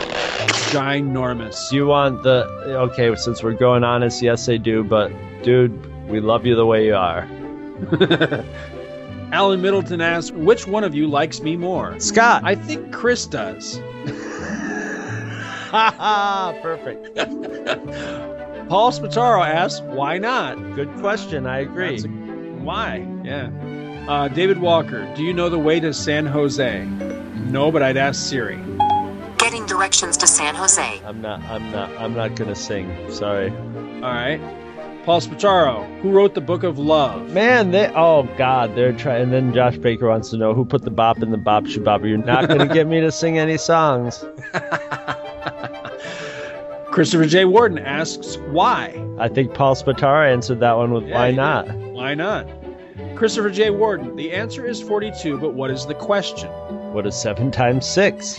Paul Spataro, why do fools fall in love? I don't know. Research it and get back to me. Yeah, Paul. why do birds sing in the trees? Just shut the fuck up. All right. Jason Ritter, who is your man crush? Ooh. Ooh, you know, after watching the last episode of the the Star War, Star Trek continues, I think I might be I might be um trying to squeeze ahead of uh, Bill Robinson on the guy who plays Kirk. He plays a mean Kirk, man, and and th- this one is set in the Mirror Universe. So it's evil Kirk. All it takes place right after Mirror, Mirror when they beam back. And let me tell you, they got a good Uhura on that too. But uh, Vic Mignogna, I think is his name. Man, he just looks like Shatner. He's got the mannerisms, and in this one, he's not just Shatner. He's doing Shatner playing evil Kirk. So yeah, if there's gonna be any kind of man crush, it's gonna be on on Evil Kirk, not not William Shatner, Evil Kirk. There is a strong possibility that uh, Bill and I might wind up um, on panels at Conjure in, in Orlando coming up in the beginning of August. Uh, wind up on panels having to do with Star Trek Continues. So it sounds like I'm going to have to get up to speed on that show pretty soon, but uh, I'm hearing good things. Um, yeah, uh, uh, I highly recommend that particular episode. It's the first one of these Star Trek remakes. I've enjoyed quite a few of them actually, but this is the first one that writing wise, the acting is is better than that it's it's an improvement all around, but there's still some, you know, not some of the best acting, but story wise, the way it's shot, the use of the music, everything about it, it just feels like an episode of Star Trek.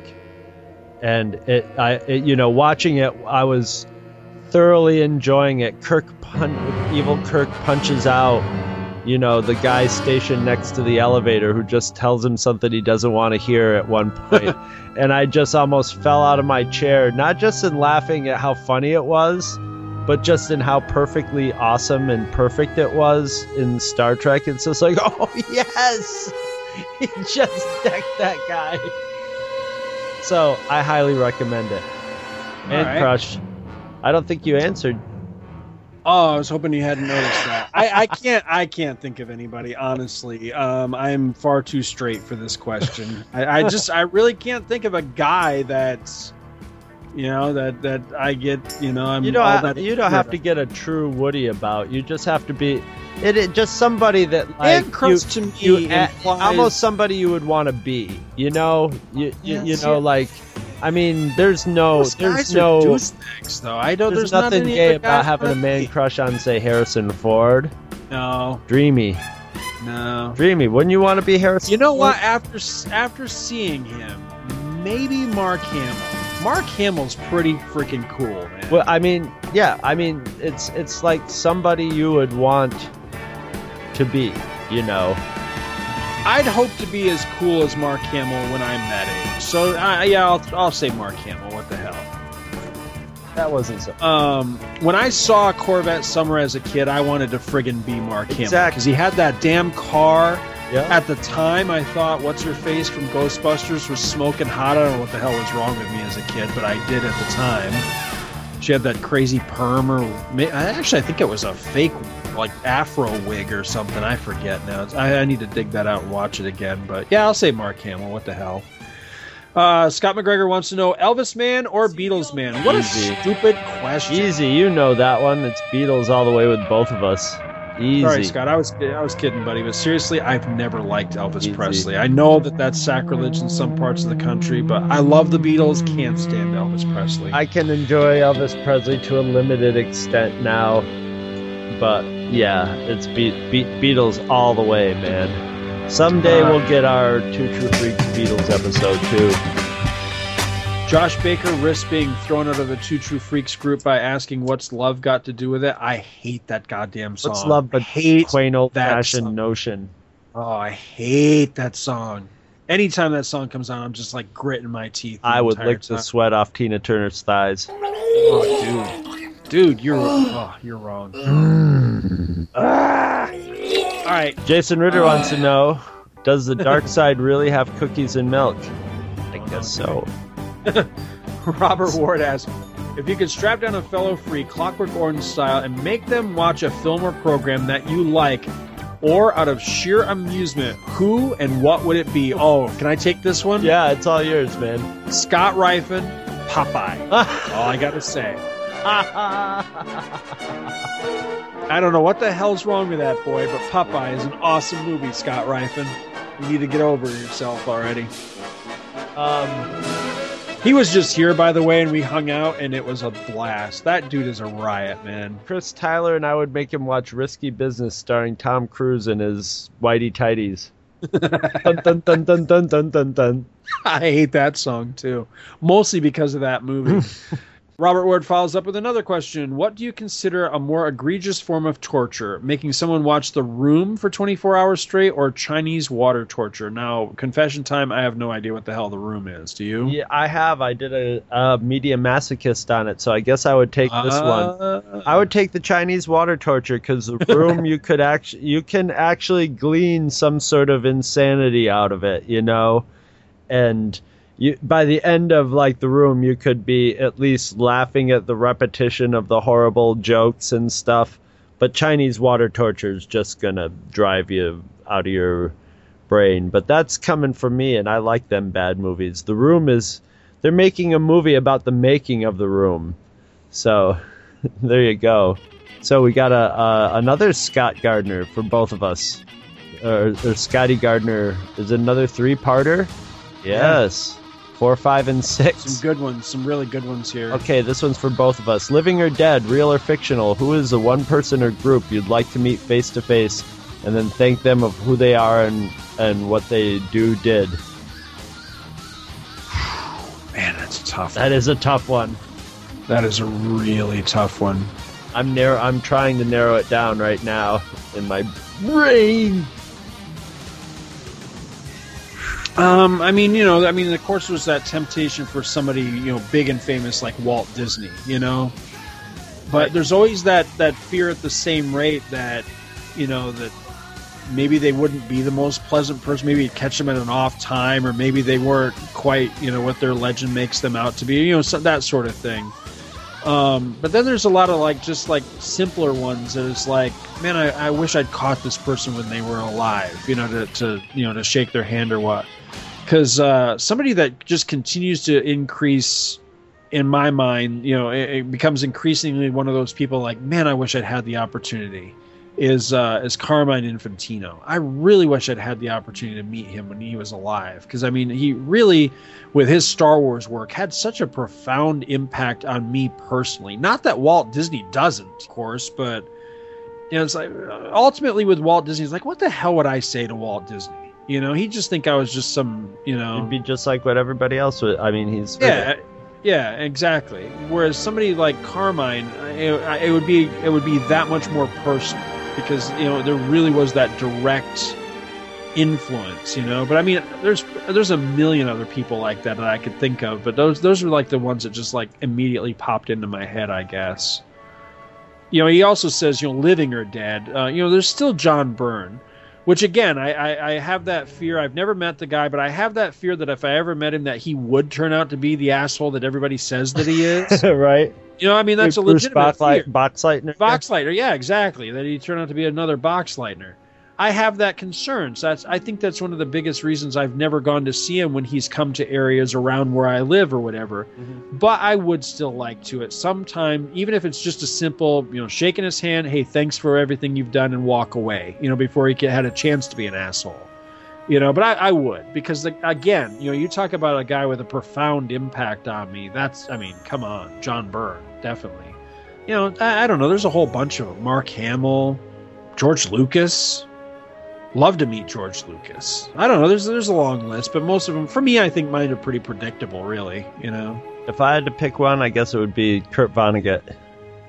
Just because I was always a big reader, but he was the first thing, first writer that I wrote who just basically didn't write. He he started out writing in forms, but then he just wrote whatever he wanted to write. There was like a freedom to that, and that had a big effect on just my approach to art.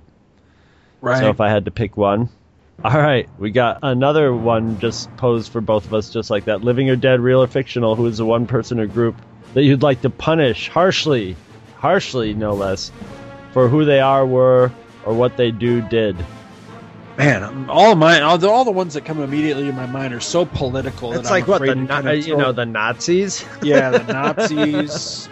There's there's a lot of current power figures that I'd love to see Yeah, you know their, their feet put to the fire. You know, the the guys behind 9/11, whoever the hell you know they all turn out to be. You know, I mean, there's anybody who's ever done anybody wrong and and seemingly got away with it. You know, and really deserved a lot harsher than what they got. Uh, or you know, any of those people would be you know the ones that I'd really want to see get it. Yeah, So- I, I, you know, I don't like the people who steal steal money from the the weak and the the poor and the weak, that sort of stuff. You know, like uh, during the '80s, all those really predatory, like preachers and stuff. Right. But most of those have all Right. gotten their comeuppance. Right. You- I mean, again, you know, a, while, a, a while, but you know, I don't know. It's it's kind of, and it's also kind of, it's also kind of, uh, it, it, even when you're thinking of it as a hypothetical of just having the power to punish somebody, and you know, having to be absolutely sure, you have to go for stuff like the Nazis, where it's like it's a no-brainer that you know for the pretty much the Nazis were bad guys, so it's like okay. right. All right, here's another one for both of you. If either of you went power crazy, if crime syndicate style, and tried to take over the world, what device or power would the other of you use to stop the other one? Or would you try to stop him? Join forces with him? Oh, I would join forces. You and I, No I, doubt. think, I think we're already on this track, really. I mean, the only thing we lack at this point is I would love to have that big laser gun from uh, the Pink Panther Strikes Again. And, you know, I'd love to be able to go on, on TV and just be like, give me Clouseau. Yeah. We'll all sleep secure in our beds and then like, wipe out the UN and stuff. I'd love I'd that. be a bigger. Jer- I would be a bigger jerk, and maybe have Scott and I have an agreement to pretend to fight each other. right. We're actually in league with each other. Right, right. But actually, uh, after we'd go have a big battle for everybody's benefit, and then we could go back and watch Star Trek episodes and crack up afterwards. All right, Tim El- Elliott asks Scott, if you could rescore any film, what would it be, and who would compose the music? The what film would it be is a no-brainer. The Legend of the Lone Ranger. I've been saying this for years. That's really the only problem I have with that movie is I don't like the stupid narration throughout. I actually don't mind the score that much, but the narration just ugh, I think that's the biggest problem that movie has. But if if I'm gonna rescore it, then it's got to be somebody completely different and, and totally rescore it. I would say somebody that has really impressed me of recent years is um, Henry Jackman, who Yeah. did X Men First Class. He did Abraham Lincoln Vampire Hunter. Was a damn good score. I would like to hear that style of his music, you know, his his style of score, like he did for for Abraham Lincoln, applied to the Legend of the Lone Ranger. I think that would be friggin' awesome. I would love that. So yeah, that's my pick. Why is the greatest criminal mind of our time surrounding himself with complete nincompoops? I'm back, Mr. Luthor. At least I have cat-like reflexes. what is the sound of one hand clapping?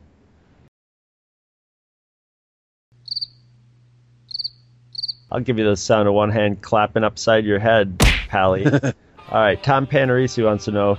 Oh, Uh, he's just commenting. he's making masturbation jokes. Gene Hendricks wants to know how long before PodCon presented by Two True Freaks becomes reality. Sooner than you think. I yeah, that would that would be one of our dreams, our more recent dreams. All right, fanboy Miss Prime. We have a three-parter with him, Tom Panarisi in the middle. Megatron or Galvatron? Then Tom Panarisi throws in or Trinitron. How about- Tr- Miss Prime or Gigatron if you like? How about Maskatron? honestly? I've only heard of the Sony Trim- Trinitron, so yeah. I, How about just Tron? Yeah. How about Tronatron? Tom Panary says, I've got another question. Have you given any consideration to doing commentaries of films only available on beta? Um, that would mean we'd have to get two beta machines. Tim Elliott wants to know, what's in the box? Let's find out.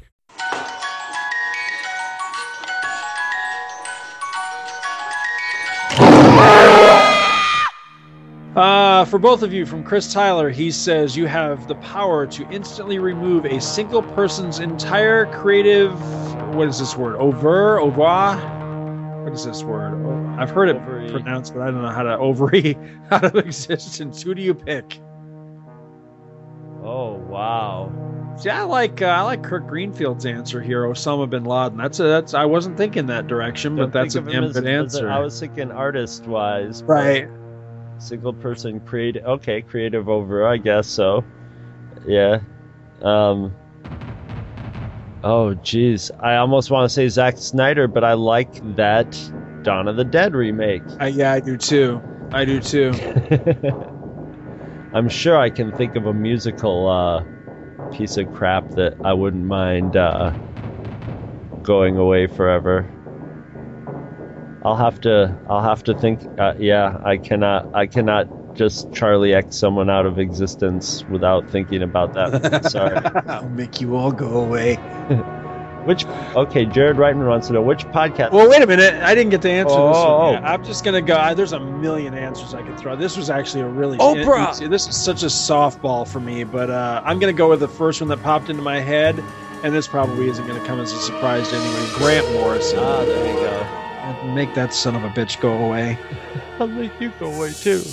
All right, Jason Reitman wants to know which podcast not affiliated with the Two True Freaks Network do you guys think really sucks? Name names. Oh my god, that's Really oh we, yeah we could. All right, I here's the thing. I'm I'm I swear to God, J- Jared, I am not dodging the question. I honestly can't remember the name of the show, but there was a show.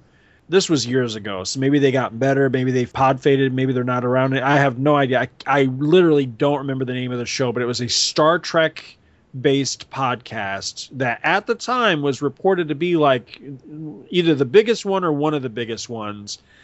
I listened to two or three episodes and was like, this sucks so bad because it was just, it was everything I never want to be in a Star Trek podcast. It was doing all the catchphrases, it was super nerdy, it was encouraging people to write in with their stupid stories and it was doing little skits and oh it was just it was excruciating to listen to. It, it reminded me like of a of a star trek version of like big bang theory or something it was just horrible. You know i can't remember what the hell it was but it was awful. I had the uh, you see that's the same thing as I really can't think of any that like oh I hate that podcast because I would listen to them once in And never listen again, Star- yeah. in researching Star Trek podcasts I found or not Star Trek Star Wars yeah podcasts I heard one that I remember that was kind of a big deal but I can't remember I don't want to say that say any of the names of the ones that are big deals that I'm thinking of because it might not be you know I might get it wrong but I remember listening to one of those ones that I that was supposed to be a big deal and thinking this is horrible it has Right. no content really and it's all trying to be slick and everything but there's nothing in it but people just sort of being cool but I don't remember. Yeah, I can't. I, I'd love to name names, and I have no problem naming names of stuff that I think it sucks. But there's nothing that I really f- followed enough to get a grudge on, right like that, that I would remember them. right And then we sort of have a section here in the Facebook where that leads to someone bringing up some sort of Molly Ringwald podcast, and then they all talk about Molly Ringwald for a while. right We have to go down a little ways. all right so what's Fanboy Miss Prime's back with either of you know who Dr. Insano is? I do not know who Dr. Insano is. nope no idea And then uh, Jason Ritter for for you, do you care to watch Transformers Prime and Transformers Animated?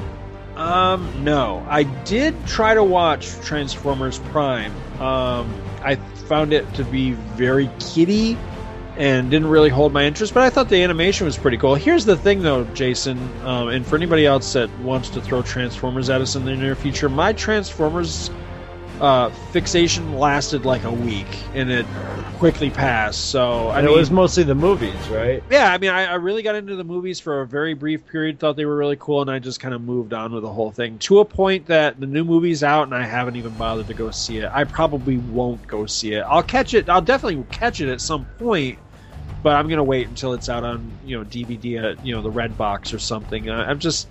I mean, I was never a fan to begin with. I really don't know that much about them, and all of my interest in them came directly from the three movies that were out. So, sorry, I'm not trying to slag off the Transformers. It just seems like we get a lot of Transformers questions, and I frankly just don't give a rat's ass about the Transformers. Sorry. All right. Uh, Tim Elliott wants to know where do they keep the nuclear vessels? Alameda. Getting us, yeah, getting us on the NSA watch list. All right, fanboy Miss Prime wants to know what is your favorite of the Big Two annual story? Ooh, damn. How did I miss this question before? Because I thought I went through all these. That one I missed. Um, holy shit. I can think of mine if you need some time to. Yeah, go on ahead. it. Go ahead. I like, and I can't remember if it's a Superman annual or whatever. It was the one with Swamp Thing in it, with the plant. Do you remember that one?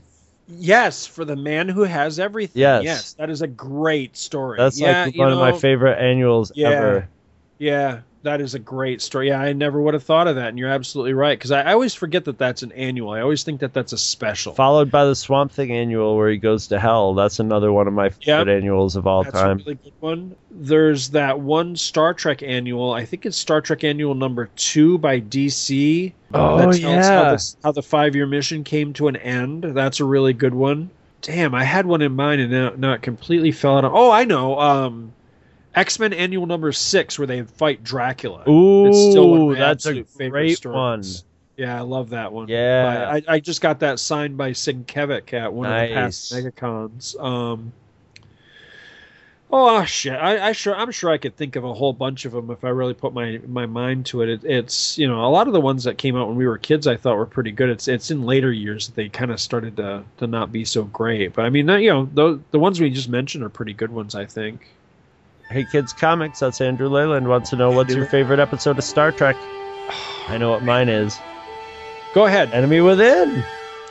I, you know, at, on a pure comedy level, and it is a pretty good dramatic episode as well. I, would love it on all levels. Yeah, actually. But I mean, if I had to really think, like, I had to narrow it down, like, what episode do I think totally encapsulates everything that I think Star Trek is? I, I as much as I love The Enemy Within, I'd probably have to go with City on the City Edge on of the Forever. Edge of Forever. I do love that episode. I truly love that episode. But uh, yeah, hell, uh, Enemy Within is really high on my list. I just love the shit out of that episode. But uh, a lot of it, I will completely cop to the fact of it. Just, I love it because it's so cheesy and it cracks me the hell up every time I watch it. I just die It's watching a that. feast of all the Star Trekness. All right, Andrew's on a roll here. Next one for you. What's your all-time favorite movie score? Uh, it's kind of a toss up between The Empire Strikes Back and Superman the movie, with me leaning just a little bit towards uh, towards Superman the movie. I, I, I really love that score, but the thing with Superman, you know, I think we covered this when we did our, our film score episode way back when. The thing with film scores for me is that they make my all time list if there's not tracks I skip over when I listen to it. When I listen to Empire, I don't skip any uh, tracks that are on that album. When I listen to Superman, I have to admit that there are certain tracks that I'll, I'll skip ahead on. So, by that definition, I'd probably have to give the nod to Empire. But yeah, I mean, honestly, Because it doesn't have Can You Read My Mind on it. And see, and it's not like I don't like that one, but you know, when you're just listening and you want to just listen to the, you know, the, Yeah. the pure score, that one kind of bogs it down right there in the middle. All right, they want to know. He wants to know, yes, what is he was asking you, what is your favorite rock album? It would have to be my favorite Beatles album, which wins because it's a double album, which is the White Album. White album. Yeah, because it's just I, I love the White Album. It's you know a lot of people are like, yeah, the Beatles were sort of going off in all their own directions, but I like that. I like that it's it's all over the place and they were, were changing up what you know who was playing instruments and stuff. It's it's a it's one of the most interesting albums and most varied albums ever recorded. Uh, I just love it. But um, um, right behind it, sort of tied up with it, it's Rolling Stones' "Exile on Main Street." But Beatles, since the Beatles are my favorite, they're just that one's gonna that would be more of a desert island. Which is on to the next question. You could take one comic or graphic novel collection on a desert island. What is it? Uh, I'd probably have to say, probably have to say Crisis on Infinite Earths, just because it's a meaty read, and it, you know, it is my favorite comic story. So, I'd, I'd probably go with that one. I mean, there's other ones I can think of as well, but that that's the one that kind of popped into my head first. So I'll go with Crisis. I it's that's a hard one hard one for me. I yeah, I it's it's hard to say. It might be this actually this Rick Veitch graphic novel called Heartburst. which I just read because it, it it's just it, it was such a mind blower when I read it. It has so much um, nostalgic value for me, and I could read it over and over again. And it's got boobies in it, and I'd be on a desert island. So there you go. All right, Andy asks, "What story about a character you otherwise couldn't give a shit about do you like?" Jeez, That's a tough one. that is a tough one. Off the top of my head, I thought of a story from uh, there was a series called Hitman that DC did back in I think this was in the '90s, and I I couldn't give a rat's ass about Hitman. He was just kind of DC's, you know, it, it was like their their take on kind of the Punisher is that how I saw him. But there was one issue that guest starred Superman, where the guys he's up on the roof, he's setting up for a hit, and Superman just happens to land on the same roof, and they just strike up a conversation. And it was a really good little story, and it it both simultaneously illustrated everything that makes Superman great, but also played him as incredibly naive at the same time. And I liked that. I liked that it could make me feel that way simultaneously about my hero that, wow, this is my guy. And wow, how could he be that naive? And I loved it. I thought it was great. And Hitman, I, I could give a rat's ass about him. So yeah, I'll say that one.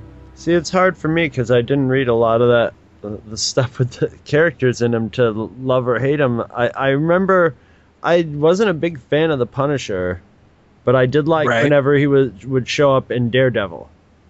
Right. was like yeah. Punisher, so I guess so that would sort of fit that question. I guess.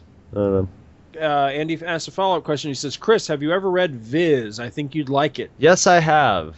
I have a few copies of it that I picked up at garage sales and stuff. It's sort of an anthology, co- funny strip style, and usually on the more tasteless side humor, very British. And yes, I have. Some of the art in Viz reminds me a lot of uh, Two True Freaks listener Mark Kalmbach's art. And uh, so, which is what, what, what another reason I'm a big fan of Mark Kalmbach's art. Van Boymus Prime says, Who is the second Terra? If he's talking about the Terra that was in the Team Titans, I always like to think that she actually was the same Terra somehow. Yeah, I have no idea what he was talking beyond about. Beyond that, I- yeah, I don't thought know. it had something to do with the Transformers. Uh, speaking of having no idea what they're talking about, uh, Chris Tyler asks, "You get to make a genre version of the Expendables. What sci-fi and fantasy characters are on your Well- team?" well, now, I have to confess, Expendables I have not seen the Expendables. it's basically the conception of it is they take all the action big action movie stars from the 80s and throw them together in a movie. So right. like you get to make a movie with a whole with a whole group of your favorite science fiction characters on a mission. All right, so let's go with the 80s. I would say Luke from The Empire Strikes Back, RoboCop, Burton's Batman just because what the hell, John McClane from Die Hard, Indiana Jones just because why the hell not? Uh, who else? Who am I missing? Rambo. Um, Rambo's I well Stallone's in the Expendables. yeah, but, that's Rambo's okay. not in the Yeah, Expendables. yeah, yeah, yeah. No, you're good. Um, the Terminator, just because you got to get Arnold in there somewhere. Who else? Who am I? Who the hell else was a big action star in the 80s? Don't ask me, missing? man. I'm putting them in mine. All right, go ahead. You any? I would have Snake Plissken. I would have Kurt Russell's character from The Thing in there. So it's a team of Kurt Russells. oh yeah, yeah, yeah. Oh, I would Crisis also, I would also Russells, have all uh, right. Jack, um, Jack from Big Trouble in Little China. Right. So I'd have three Kurt Russells, and then I would throw in Rowdy Roddy Piper from They Live, and that would be my team. That's all I would need. Maybe. oh no, no, no, no. Bruce Campbell. On top of all of them, and Was uh, yeah, all right, yeah, that works. as Bruce Campbell. It doesn't even have to be Ash. It can just be Bruce Campbell. It's good enough. We'll see. Uh, Tom Panarisi. Oh no, is he talking about the same? Okay, never mind. He's talking about something else. He he said here that that question is an entire podcast series in itself, but I, he's not referring to the same question. But that is true though that that question could be a whole podcast series in itself. I think. Christopher J. Warden asks, "What's the untold tale of the TTF meetup in Florida?" Who we will never tell. Well, I know Sean Engel and I had a special flight on the uh, on that one ride far above Disney. It was kind of nuts to butts, but uh, other than that, that's all you're gonna know about that. What's what happens in Disney World stays in Disney World. That's it. Jason Ritter asks, "What is your favorite color?" Mine is blue. Mine is red. Red. That's a hostile color. Yes, blood red. Not even candy apple red. All right, let's see. Not a question, talk not a about uh, question. Dave Dave Attenborough's wife being hot. Yes, Goes on she- for a oh, while here. scroll down, scroll down. Here we go. Tim Elliott says, Scott and Chris. He says, if your uh, current self could time travel to meet your 12 year old self, what advice, information would you pass on? Put down the friggin' potato chips. Mine would be um in a few years you're gonna have a chance to share a tent with two nubile young girls. And we have answered this question before. yeah, and you Because you gave the same answer before. Uh, I'm a cons- I am if anything I'm consistent. All right, Tim Elliott Tim wants Elliott to know, follows it up. Go, go, go ahead. Do you have any regrets moving away from New York and Chris? I have regrets moving away from Chris. I have no regrets moving away from New York. Uh, and I- and uh, you know, let's let's tell the truth here. Scott went on to meet his wonderful wife and have children, and all that was directly from getting out of Dodge. And well, that was more getting out of Dodge in northern New York, because then you go to northern New York from Rochester, and then down south. Mm, kinda, yeah. Yeah, I mean, don't get me wrong. I, I, I miss friends. I miss family. I miss the familiarity of things that I grew up with. I really miss having Canada in my backyard. But New York, I mean, as far as like where I lived, and I, I really Yeah. don't miss it. The weather just was murder, and I, I it, it was it was just depressing, and I, I couldn't ever go back to that again. So New York itself, no, I really do not, not at all. Uh, Tim Elliott follows it up. He has some really good questions Yes. in this. I thought he says, uh, "If you could relive one moment from your childhood, what would it be and why?" And this was a question for both of us. Oh, easy. First viewing of Star Wars. Yeah, What, what Yeah. awesome. yeah, yeah. That that I think that was pretty much what came right to me too. it's like, yeah. yeah, I'd and love I would to go like back. to, but you know, I wouldn't again. like to have obviously like my brain in there. I'd like to be like my childhood self again and re-experience my brain exploding. Right. Been chasing the dragon ever since. All right, fanboy Miss Prime. Was that your answer too, or? Yep. Okay, Yep. fanboy Miss Prime wants to. So you, so you like the look of the Klingons in Into Darkness? You can't answer that one since you. Well, you See might have it. seen pictures. I thought the Klingons looked okay in Into Darkness. That, yeah, that wasn't a, a problem with Into Darkness. The visual aspect of it wasn't a problem. I thought the Klingons. I didn't think they were too radically different. Gene Hendricks wants to know, Scott, if you could change one thing about Walt Disney World, what would it be? Chris, same question, but about the movie industry. Yikes! I mean, immediately off the top of my head, I'm I'm tempted to say something jokey like you know we would ban all Brazilians or something, but that's just being jokey. Um, honestly, I, I, I would like to see it go back to a little more, and this is going to sound a little sinister on the face of it, but bear with me on this. I'd like to see it be a little easier to weed out the non-Disney people, people that just, for whatever reason, aren't upholding Walt's legacy. Because during Walt's time, he was he was you know well known for being in Disneyland like all the time, and he was always out and about and scouting around to see you know what was going on in his parks. And if he found cast members that just didn't seem like they were really into it or what, you know, he kind of kind of moved them on. I, I wish we had things that were more like that going on. You know, I, I think it was. I, I- think that it's very important that you're either really into it or you're you're not there. And so I'd like to see that. But ultimately, the the big thing, if, if I could change one thing, is just to bring things cl- back closer to Walt. You know, in in, in his vision of things, because you know. At the end of the day, Walt didn't give a damn about money.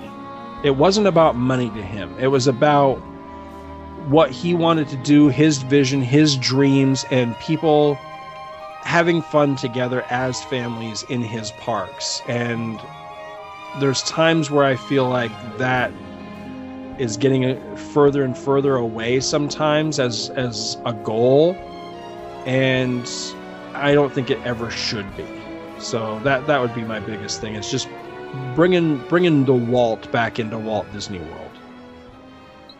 If I had to change one thing about the film industry, there's a million things that need to be fixed in the film industry, but the one thing I think I would immediately take out would be the rating system. I would take I would have the rating system removed. I I think it it's it's random the way they enforce it, and I also think it affects it ends up negatively affecting a lot of movies because they will make a movie thinking of what they want to get for a rating rather than what they want to do as a movie. So they'll end up, you know, oh, I don't want to make this movie rated R even though it should be. So we were cutting for a PG 13 I would get rid of all that so you wouldn't have that sort of thing to place on the creative aspect of movie making. But it would be just a band aid. But that's what I would pick. Cool. All right. Favorite conspiracy theory? Eisenhower made first contact in the in the 50s and it's pretty much been going that way ever since, you know, with uh, us and ETs in the background. Mine is the Montauk chair. That's my favorite. Look it up. Google it. All right. Show issue so you are most ashamed of. Jeez, I don't know. Early, early on, just on a technical aspect, I don't think there's a show, content-wise, that I'm ashamed of, or probably that you're ashamed of because it probably wouldn't have made it out.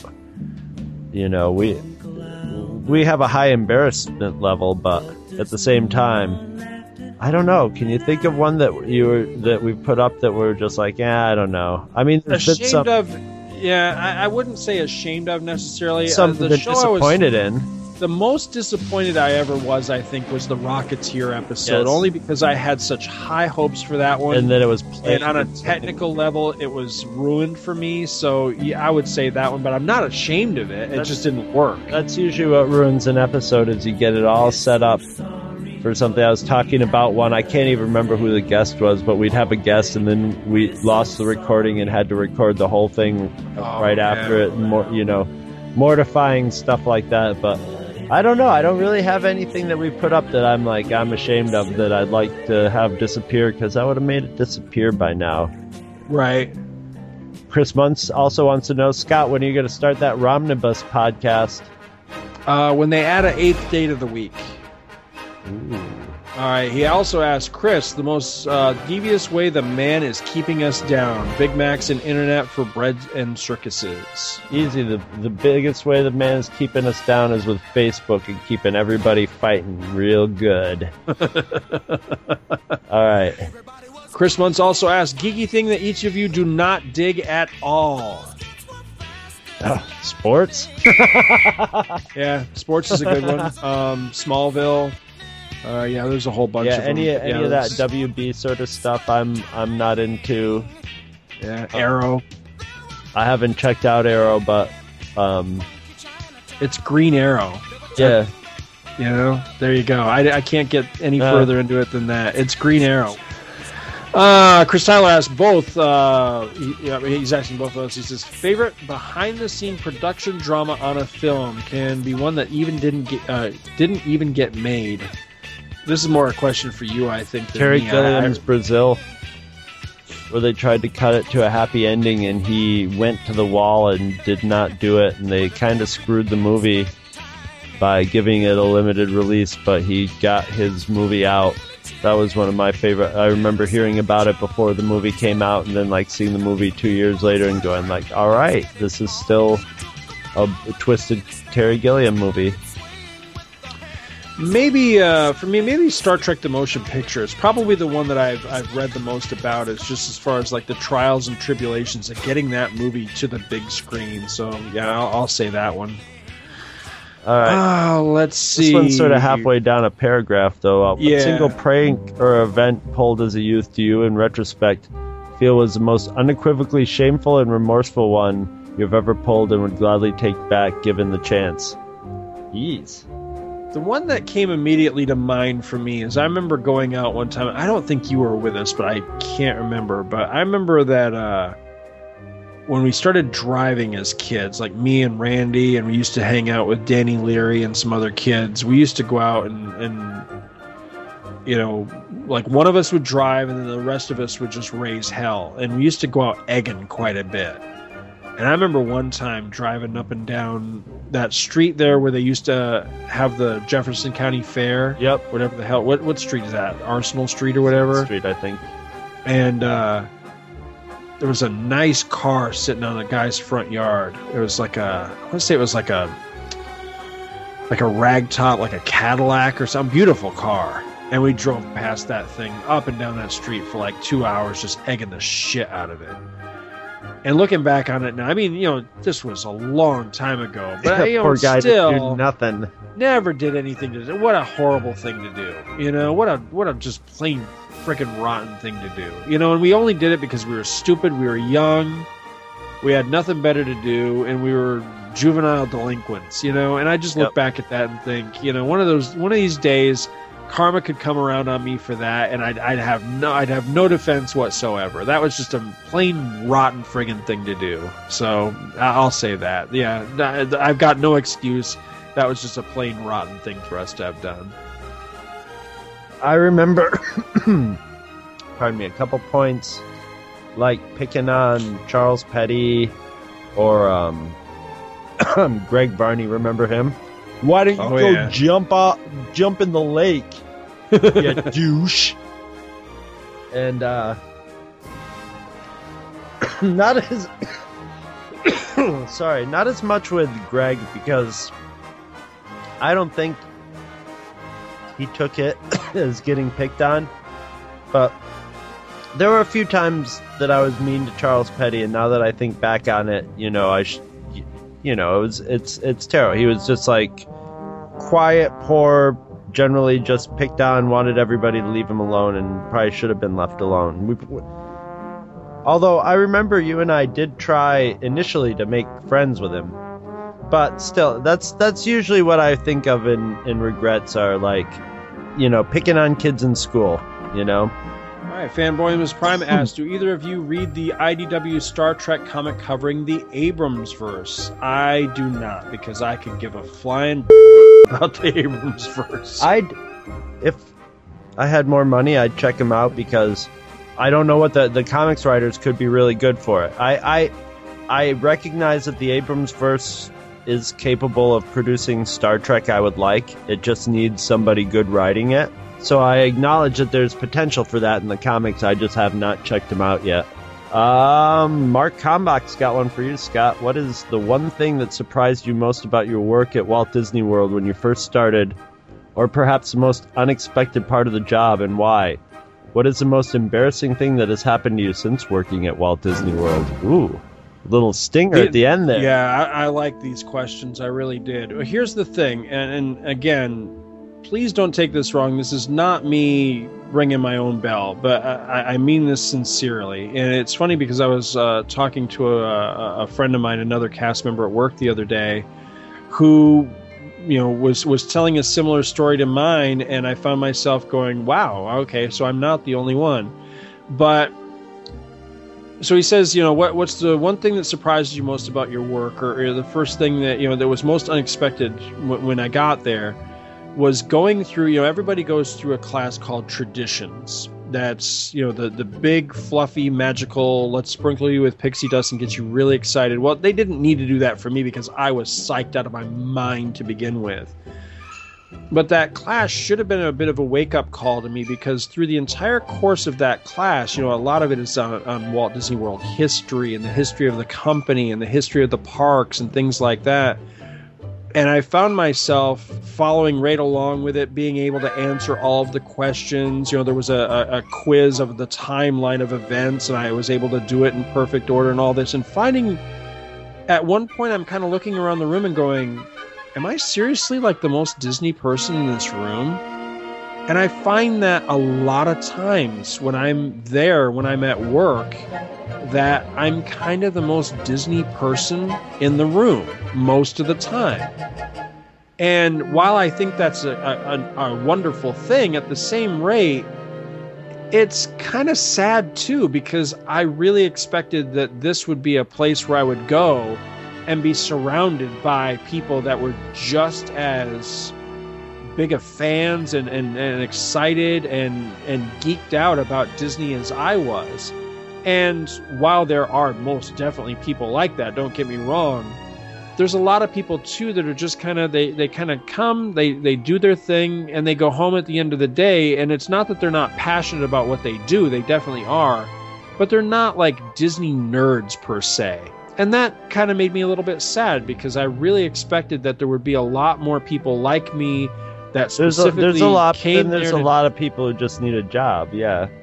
Right. And and again, that's the kind of thing where I would have thought that those kind of people would kind of be weeded out of the process. You know what I mean? But then again, I think you know we're the largest. Yeah, exactly. We're the largest single-site employer in the United States, possibly the world at this point. We need bodies. You know, but again, if if I were running the thing, it would be you are here because you are the best of the best of the best and you want to be here, not just because, well, I need a paycheck. And I like to think that, you know, on the whole, 99.9% of the people that we have are not just simply paycheckers. But at the same time, under under your regime, you would have to have like headhunters working at like, you know, realistically like fast food places.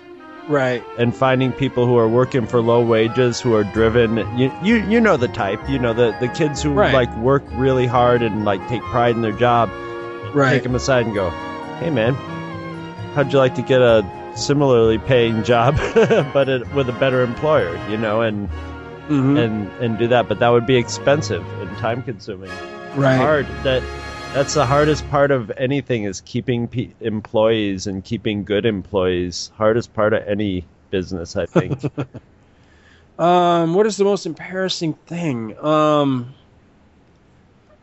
that's a tough one only because I don't I don't really think a whole lot of embarrassing things have happened to me so far. Um, probably I don't know, just off the top, this one just hit me off the top of my head. The, the first time that something happened where I was like I felt just kind of foolish, like oh how did I let such a stupid thing happen? you know, I live a long way from the parks. You know, I, my my average drive to work is between 45 minutes and an hour. So I drove all the way in for work for a shift one day, and and I got to work and I was in my civvies, which I don't usually do. I'm usually dressed in my costume, ready to go to work. But for whatever reason, whatever was going on, I was I was in my in my regular clothes and I took my costume with me. I get to work, I'm changing my clothes, and I realize I don't have my work shoes uh, you know, which are just you know they're black sneakers, or they were at this time they were black sneakers. I had my white sneakers, so it's like, what do I do? You know, I don't have a change of clothes. I or, you know I don't have the sneakers I need. There's nowhere for me to get them. I'm certainly not going to go buy another pair because I didn't have the money to do that, and I don't really want to have to drive all the way back home.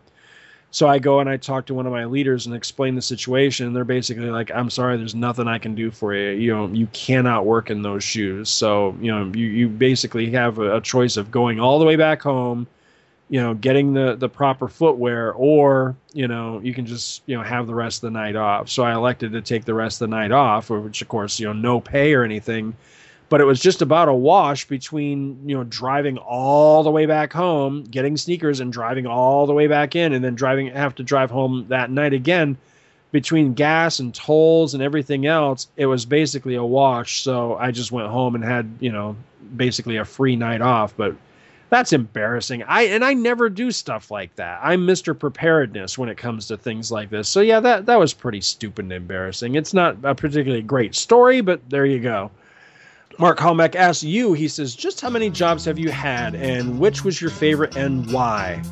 He also asks, what is your most treasured garage sale find and what did you do with it? Do you still own it or did you sell it, etc.?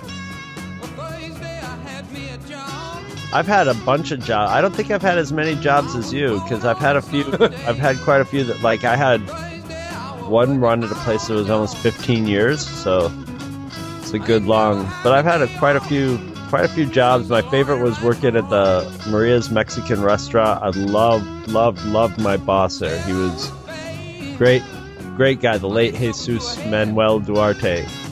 And great person to work with or work for, work with. And everybody there was it was it was just a whole crew, you know, it was like the the cast of cheers. So that that was a great place and it was the place where I learned how to cook and how, uh, that I enjoyed making food and eating food. Um, my most treasured garage sale find is I'm sure I told this story on Garage Sale Gloat is the Indian and maybe on Star Wars Monthly Monday is the uh, story of Indiana Jones record in sound and pictures. Um, because I've always wanted that. That was always one of my favorite records of yours to listen to. Mainly because it had no narrator and it was just so beautifully mixed. And I think if you ever want to really like make the point to somebody like this is what Ben Burtt does. yes, Play that. It's a it's a great. perfect example of like he tells the whole story in just in sound and dialogue from the movie. Mhm. And uh but you know, I found lots of rare and valuable things. But that's something I still have it. I just made on my new turntable uh, an uh, FLAC audio rip of it because my turntable is beautiful and it was a cherry copy of it.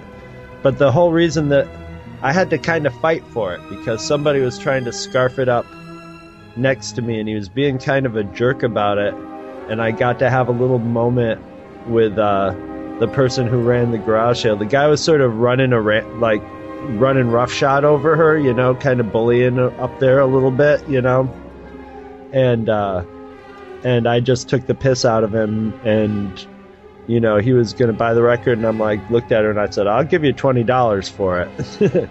I don't know what he's going to give you for it, but I don't think he'll pay $20 for it, but I'll pay $20 for it. And he's like, but I got it in my hand. I'm like, I don't know. It's not your record. You haven't paid her yet. You know, it's up to her. She's like, I'll take the $20. I'm like, thank you. And took it right out of his hands. and uh, he was mystified and upset and i was so happy because he was just being a jerk he was being so aggressive about like pushing he pushed past everybody to get to the records which was where i was heading and he shoved by me to get to him and, like, and then pulled that one out and i was like oh son of a bitch i'm no way is he walking away with that you know and now i have it and i'll never so yeah right. Mark Calmback asks a follow up question. He says, On a side note, does the Photoshop art for this make anyone else think of a uh, of some sort of a seriously twisted slash demented cat dog cartoon episode? And you know, it's funny because that's the very first thing I thought of. I when thought I of saw that too. I've never seen it, but I've seen art from it. But that wasn't Yeah. what I meant to do. But that's sort of how it came out looking like. I agree. Uh, Fanboy Amos Prime asks, "What has been your favorite Star Trek episode to review on Star Trek Monthly Monday so far?" And you know, this is a great question, and I feel really badly that I'd basically have to go back and like review everything we've done so far I think- to really pick an answer to that. I'm not really sure. What's the name of the one with the neural neutralizer with Van Gelder in it? oh god, that one was um, a riot. uh, yeah, um, what the hell? It's Dagger of the Dagger Mind. of That the was a- Mind is that a was a good one. Any of the ones that like made us laugh the whole time because I think the Gas Passers was a really damn funny yes, one too. I- you know I that like one that. popped into my head too. It's not one. It's actually far from one of the better episodes of the show, but maybe that's Right. why. Yeah. There was one of the next gen ones that had us rolling, and I can't remember what the hell episode that was either. But there was one that was so shit that we were just having a, a riot, tearing it apart. But yeah, I, I, I wish I had a better answer for you. O- off the top of my head, I'm just going to say the Gas Passers because I remember just having a, a riot with fart jokes with that one. Uh, he asked a follow up question. He says, "Do either of you know the galley scene in Star Trek Six is used as the U.S. Sutherland's Bridge and uh, or USS Sutherland's Bridge?" And I, I don't even know is that a starship? Is that a real ship? I I, I, I don't know that, so no. I, got nothing. Um, Mark Hambach wants to know what. I'm going to skip his second part because it's what franchise would you like to reboot because we already hit that. Right. But Yep. what movie would you like to remake? Why and how? See, I'm not a fan of remakes. That's the thing. I got mine. Go ahead. Uh, Something Wicked This Way Comes, a movie Oh, I yeah. really love, but I'm so jealous that somebody else got to make it besides me. When I was a kid and I read that book, I said, someday I want to make this into a movie. I could totally, it was so visual in my head that it would almost, making it into a movie would be almost uh, just, you know, capturing what I, you know, I could draw down storyboards of exactly what I saw. So I would I would do that just out of sheer self indulgence. This wouldn't be much of a remake because I think the existing version of it is damn near perfect. But the reason I'd want to see it remade or retooled is because the the ending that they tacked onto it is stupid as all hell, and it ruined it retroactively ruins the whole movie for me. But at the time I was watching it, I was so digging the movie, and that was Stephen King's The Mist because I waited like however many years was I- I, think it was like a probably a good 20 years between the time I read that book and when the movie finally came out. I was uh, that's always been So you could just do it shot by favorite- shot and change the ending. yeah. I mean, I think the movie as it exists. I mean, I was so digging it when I was watching it in the theater. But you get to the end of the movie, and okay, spoiler alert: the movie ends with them basically running out of gas. They're in the middle of nowhere, and so the dad, who you've been following through the whole movie, kills everybody else because he knows that they're just going to meet a horrible end anyway. That's not the ending of the story. and then the mist ending- blows away. and then the mist blows away and it's all over, which was just a stupid ass ending to the movie. But in the original book, which it had been faithfully adapting up to that point, in the original book, they simply drive away into the mist and you never know what becomes of them. And it is such a better ending to the story. And I wish they had stuck to that. And uh, so, yeah, off the top of my head, that's what I would go with because, uh, you know, I. I just I like the movie, but man, that ending was dumb. Oh, let's see here. That's not a question. Not a question. Fan Mars Prime says, "Deadpool, Death Blow, or Death Stroke. When did Death or Dead or such get overused for you being a part of a comic book character names? Uh, pretty much right away. I was Uh, yeah. before that even started. Dark Yeah. was Dark was just starting to get overused when I got out. So I Yeah. got out before Dark or at Dark and before Dead. Yeah. All right, back to Scotty Gardner. This is a really good one. Who are your favorite superhero and arch nemesis rivalries? Not necessarily your favorite superhero and a villain, but your favorite pair of a hero and his villain.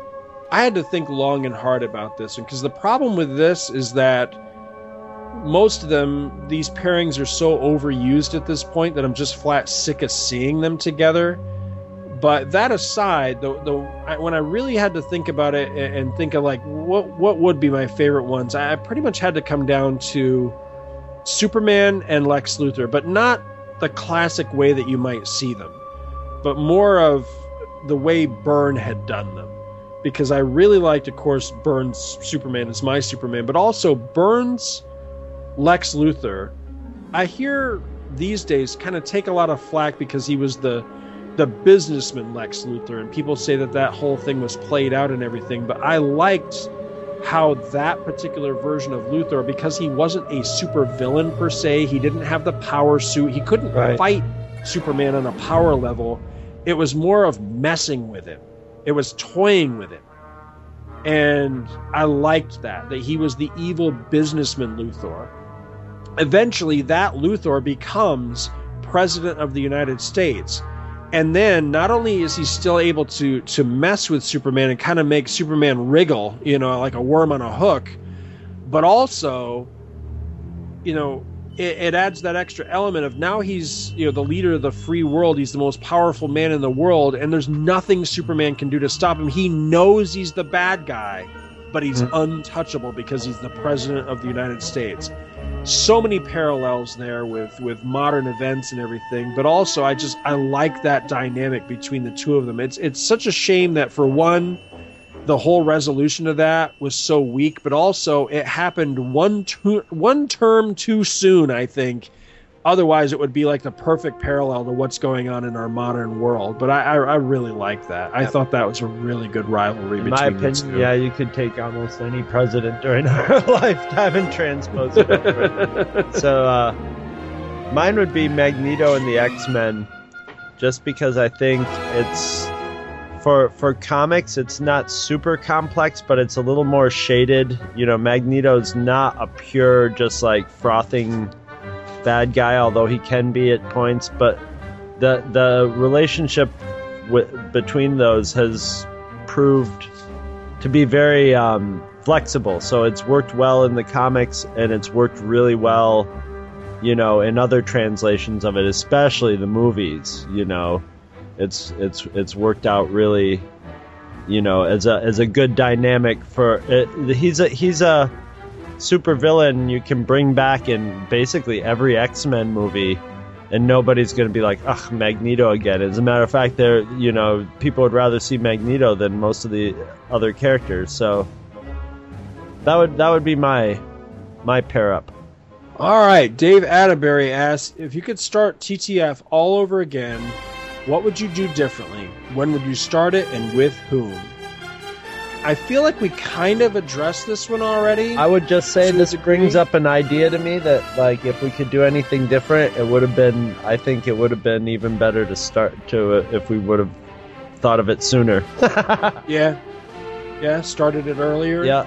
you know, what would we do differently? I, I mean, I, I can't really think of anything other than you know what we said before. Maybe not have been so negative in the very beginning. Maybe ha- withheld certain episodes or certain show topics until a, a later time when we were a little more established. As far as the with whom, I, I you know, there's nobody else I'd rather do the show with. You know, Yeah. uh, I'm doing the show with my best friend. What more can I, I. I want to say maybe we could have started with some of our our other podcasters earlier, but you know what? I'm glad we hogged up the first few years. That was right. so. Yeah, I'm glad. I'm glad we had those ones that we didn't have to share as much. Dave Atterbury again. If you could re-experience a geek property again for the first time, as if you've never heard of, seen it, read it, which one would you choose? You can only pick one. Well, we, we mentioned Star Wars before. Star Wars is a good default. It'd be awesome to be able I to. wouldn't. to- I would not pick Star Wars because I like discovering Star Wars when I did, right. as as I as I did now. Um, Hmm. it's hard to say. I'm trying Yeah. to think of something that I saw as a kid that I just didn't get as a kid, that I totally Right. get now, but nothing's popping to the front of my head. That yeah, that's a Hmm. tough one. Yeah, it is a tough one. Maybe James Bond movies. Yeah. When I saw James Bond movies as a kid, they were really skewed in my brain and really weird. And it, it made watching James Bond movies really weird for me at first because they were not like what I remembered in my head. So watching all those old James Bond movies are what like watching a surreal. They're kind of surreal anyway. You know, the last couple Sean Connerys and the first couple Roger Moore's. I don't know. That's sort of a half-ans, half-ass answer. Sorry. Tim Elliott has a has a stumper here. He says uh, for both. He says, "What is your biggest regret and greatest accomplishment?" Biggest regret? We already went over that. There was those two young girls in that tent. honestly, honestly, I like even my biggest mistakes even ended up getting arrested and stuff. If I had to change one thing, it would be that. Biggest accomplishment, you know, I want to say the Two True Freaks network, but that's almost like just a part of like a whole, and I almost feel that like the greatest accomplishment of that is yet to come. Yep. But um, my whole thing with Friendster that's that's um in the first storytellers, why I'm not your friend on Facebook. That's that that was a pretty big deal for me in many ways that I could talk about, like in that podcast, and ways that I can't talk about, just being mysterious. I don't know. What are what are yours? Are your, your kids? That's a good, uh, always a good default. Right. Yeah. You know, my my kids Um, That your kids read comic books. that my kids read and that they're active in you know and they like the things that I like and you know that that they're you know I, I think they're both growing up to be you know honorable young men. That means a lot to me. Being able to do you know something that I absolutely love you know genuinely love as a job for the for really the first time in my life. And Chris is right. I've had a lot of jobs in my life most of them have sucked. Some of them have been absolutely soul crushing to the point of if I didn't have a wife and kids to keep me going, God knows what I might have done to myself, you know? But I'm not in that place anymore. I'm, I'm really happy. I'm doing what I enjoy, and, and I, you know, I get to have this as a creative outlet. That's, you know, really awesome for me. But probably, honestly, and you know, I, I really hope that somebody doesn't, you know, post something stupid about this. I, I really mean this genuinely from the bottom of my heart. Is that, you know, this October, I celebrate my 20th wedding anniversary. That means a lot to me because, you know, I did not have the greatest track record with women prior to my wife. You know, and the simple fact that I found somebody that would put up with my crazy ass for 20 years. Decades. Yeah, yeah, that's quite an accomplishment. So yeah, I would say probably that being able to maintain, you know, a healthy, stable, romantic relationship for 20 years with a woman. Yeah, that for me, that's quite a big deal. As far as the other one though, the biggest regret, I got to be honest with you, I, I'm not big on regret, and a lot of that reason is because for one, I like to think I've led a pretty good life. I've done some things I'm not proud of, but I tried to make amends for those things when I could. And the thing that was the biggest regret in my life for a long time, I, I felt like I, you know, looking back now, I spent far too much of my life um, kind of yeah regretting it and kind of beating myself up for things that ultimately there's nothing i could do about it you know life was going to play out the way it was going to play out and again you know to, to go back to one of my heroes you know if, if there's one philosophy of Walt's that i really do subscribe to is that i think it's important for young people to get kicked in the teeth i think it's important to have a good hard failure when you're young because it teaches you more than one. You know, if you're if you're smart, it teaches you life lessons that hopefully you don't just get kicked in the teeth and learn nothing from it, but you get kicked in the teeth and you pick yourself up and you go, okay, That's I will do that again. again. Yeah. and that's exactly what happened. So my biggest regret, long story short, involves a girl, basically the one that got away. And for a long time, I let that be my defining characteristic is that I was this sad guy that you know I let her get away and that defined me and it made me very sad and it made me a very negative person inside.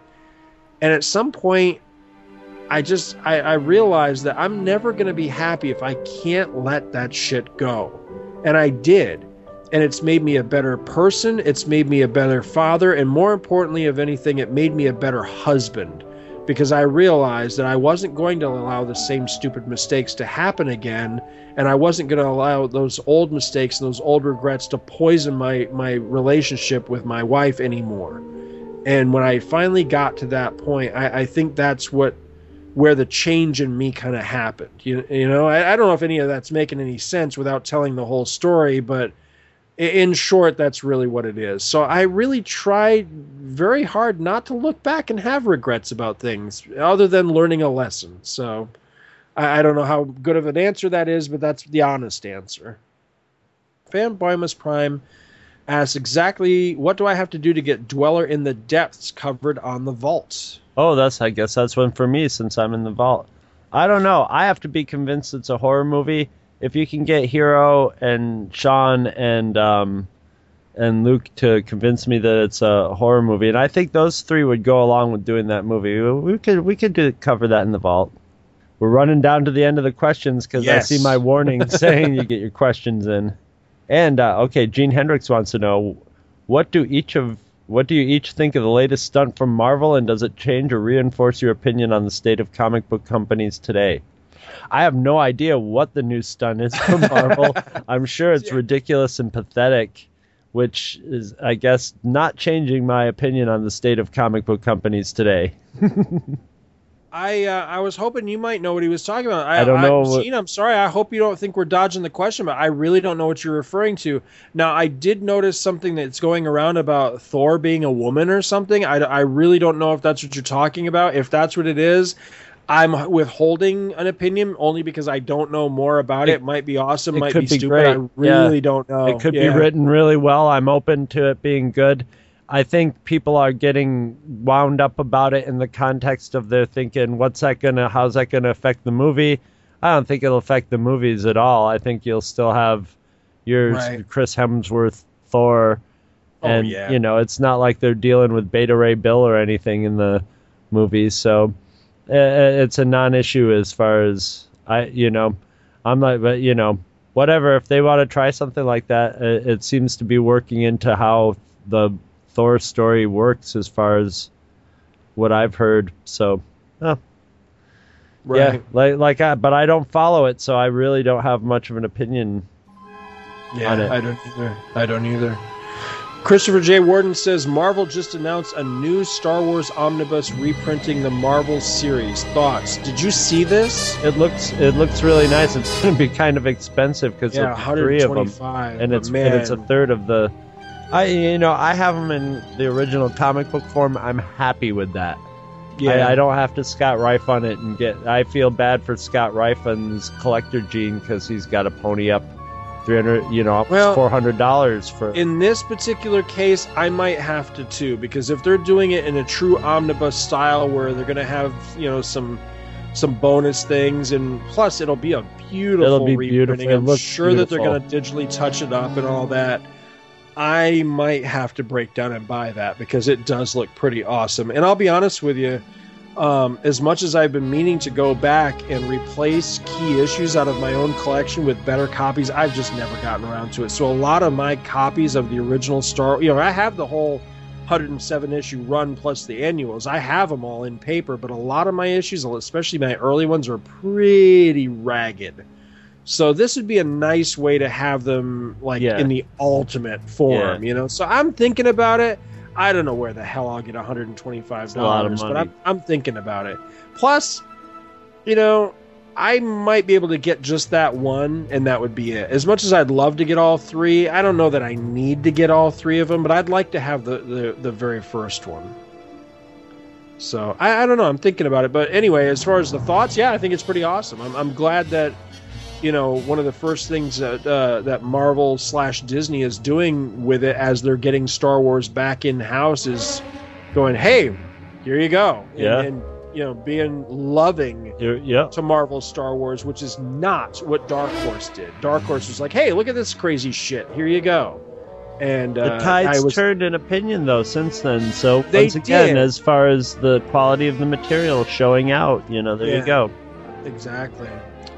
Uh, Jared Reitman asks, he says, What's the one comic or sci fi related collectible or object that you would never sell for any price? Which holds the biggest sentimental value to you? Wow. That is a really That's hard tough question. one. It's going to come down to with me probably a comic book, Right. but I don't know which one. It There's three of them- my early Dan O'Neill comics because those were the first comics I like bought somewhere. You know. There's three of them that come immediately to my mind that I, I could see myself never parting with. One of them is uh, Destroy. Yeah. That comic just speaks to me on so many levels. I love that. you know, it, it's to me, it's like the perfect comic book. So there's Destroy. Um, there's also an issue of Detective that I've talked about a million times on a million different episodes. I can't remember the issue number, but it's basically it's the earliest comic book I can ever remember reading as a kid. I finally tracked down a copy of it, and now that I have it again, I'm never getting rid of it. And then this one's a really bizarre one. Um, there's an issue of Arak, Son of Thunder. I couldn't tell you the issue number. I couldn't tell you a damn thing about the story. I don't in- intend to ever read it again because I don't give a shit about Arak, but my mother bought it for me.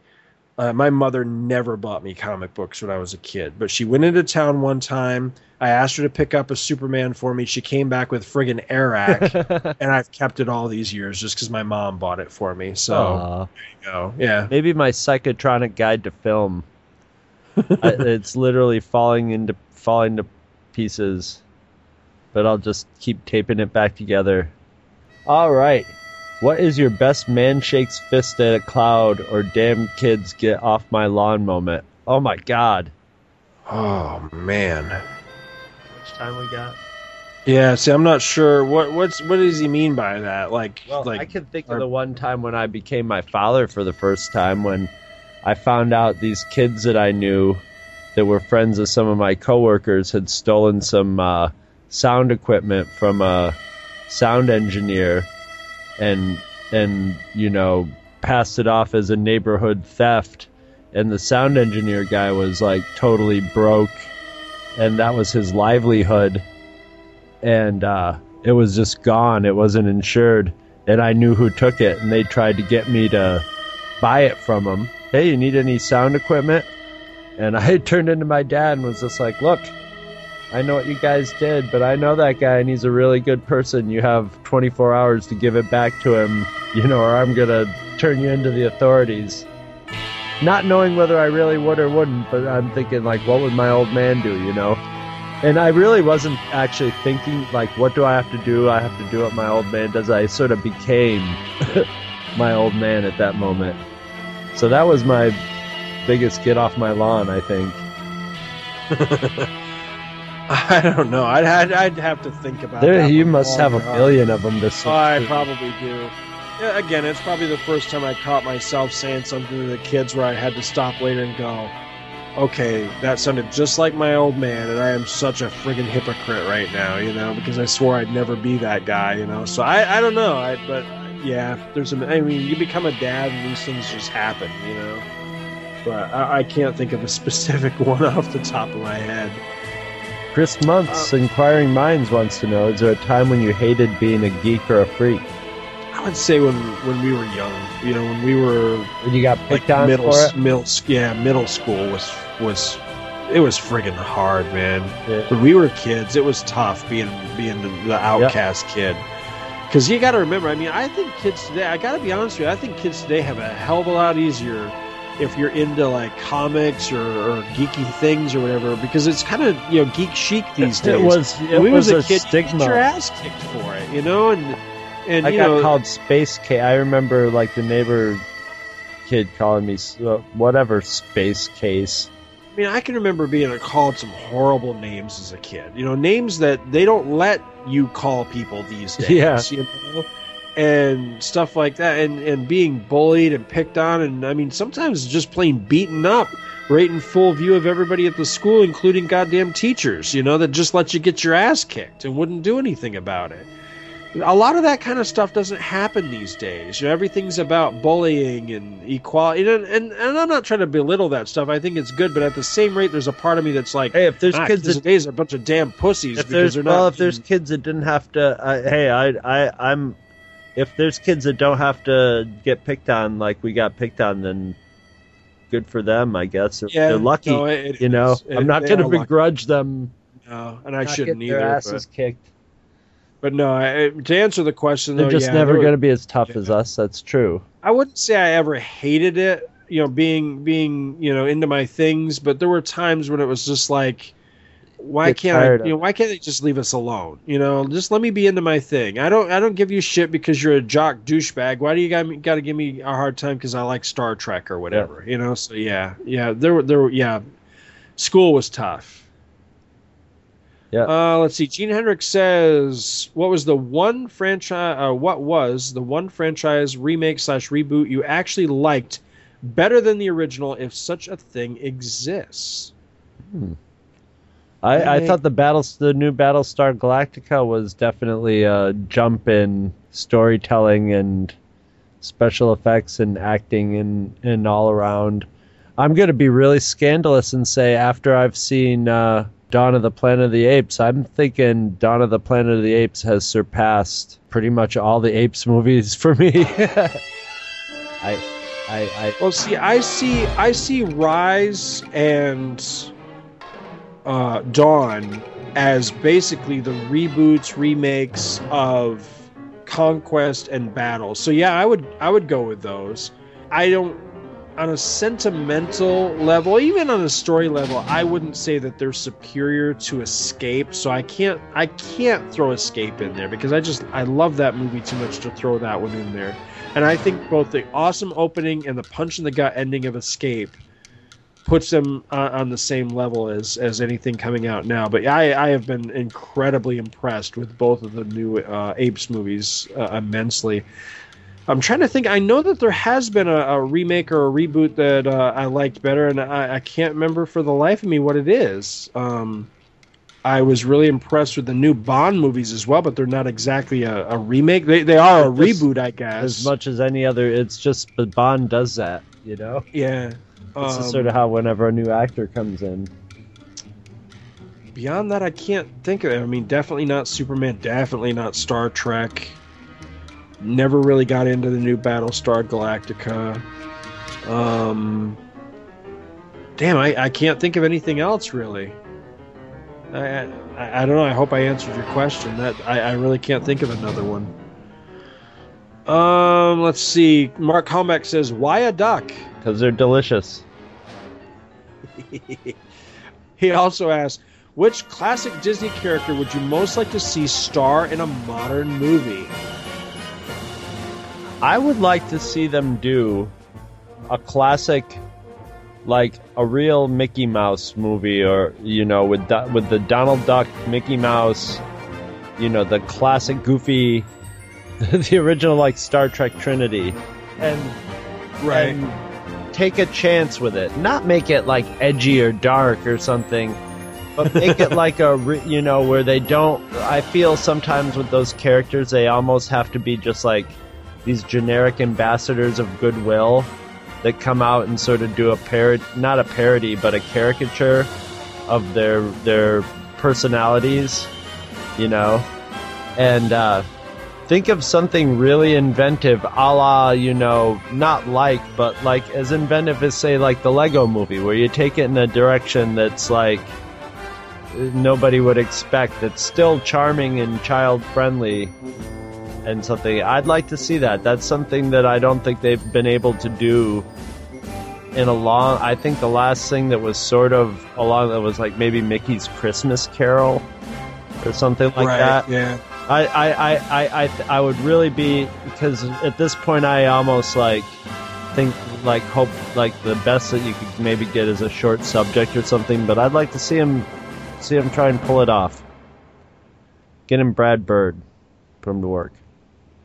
See, I'm trying to think. I, I think a lot of this depends on your interpretation of the word classic. Because when I think of classic Disney, I'm thinking of the the films during Walt's lifetime. Of those, you know, Walt had a had a popular, you know, a, a, a favorite catchphrase of his, which was "You can't top pigs with pigs," meaning why make sequels? Essentially, Right. he, he was not a fan of sequels. A few years ago, we had one of the um, one of the lesser divisions, I'll say, of animation, basically TV animation, was doing all these cheap direct to video sequels to classic Disney Yes. films. Was very unpopular with with Disney purists, and they stopped doing it eventually. One of them that was in the queue for the longest time was Dumbo 2. Looked horrible, never got released. Thank and I'm God. actually really glad that that never happened, that there was never a Dumbo 2.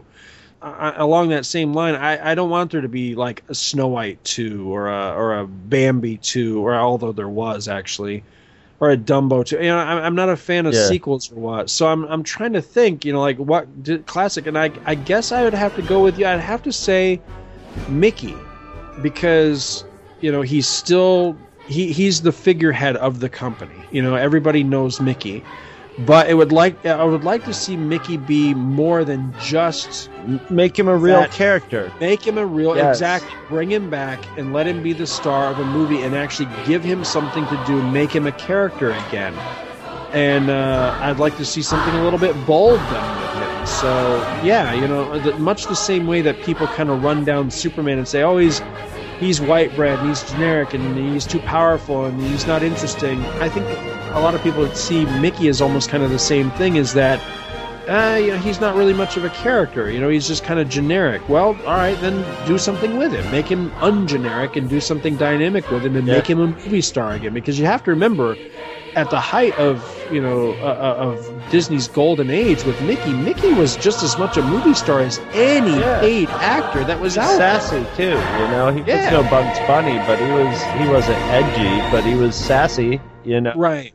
And and I'd love to see you know uh, some slight recapturing of that. You know, a, a, a truly epic Mickey movie. I think that would be pretty cool. I, I'd like to see that. So that's that's what I'll go with. All right, dude, we are down Last to the question. very last question. and it's a doozy. it kind of answers itself yes, it does. because it says, "Who many brain cells have you guys probably killed with brain capitalized?" Um, I'm killing brain cells just trying to process this question, Jason. I guess the real que- the real answer to this is who many of your brain cells have we killed Yeah, listen to us? So. I think we're killing. Yeah, I think maybe we might be killing our own brain cells, but we might be taking more of our listeners with them. So I don't know. It's like a siege. We'll see who. Uh, we'll see who holds out the longest before becoming a vegetable.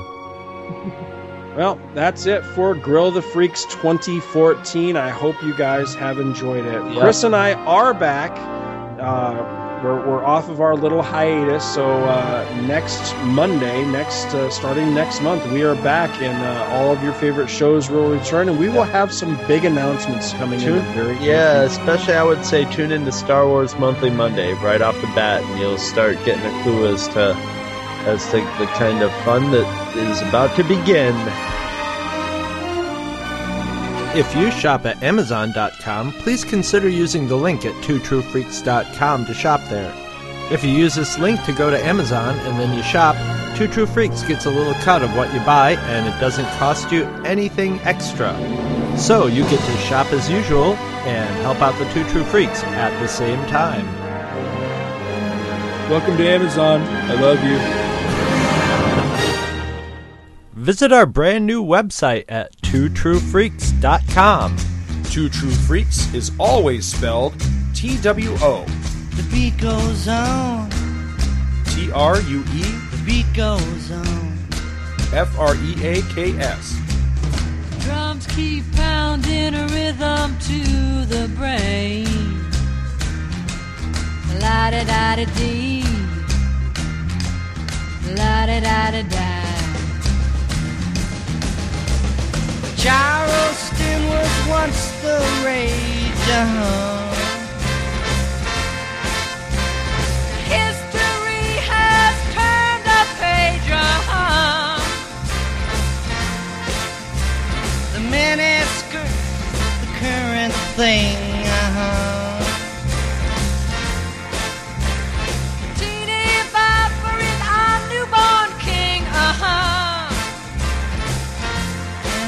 Goes on.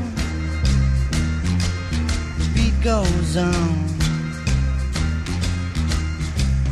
Drums keep pounding a rhythm to the brain. La da da da dee. La da da da da. The grocery store, the supermarket.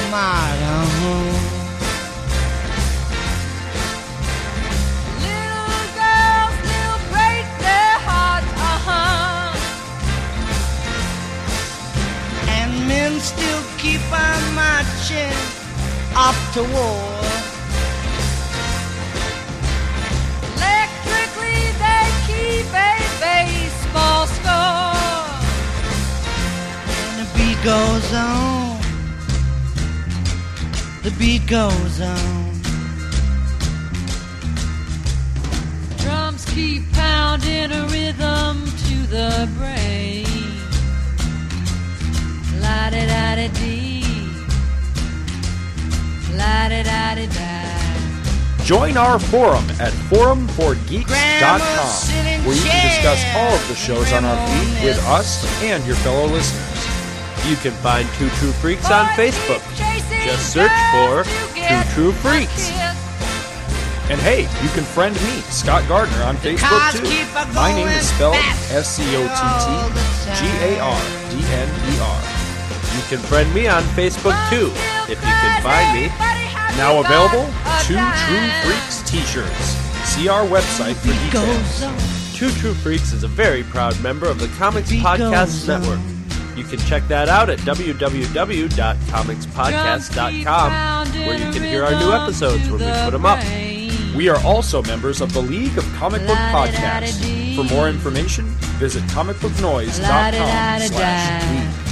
If you ever leave your house and you actually have friends, why don't you tell them about Two True Freaks? Thanks for listening, And join us every Monday for new episodes of Two True Freaks. We're off? Good. Well, that ought to hold the little bastards.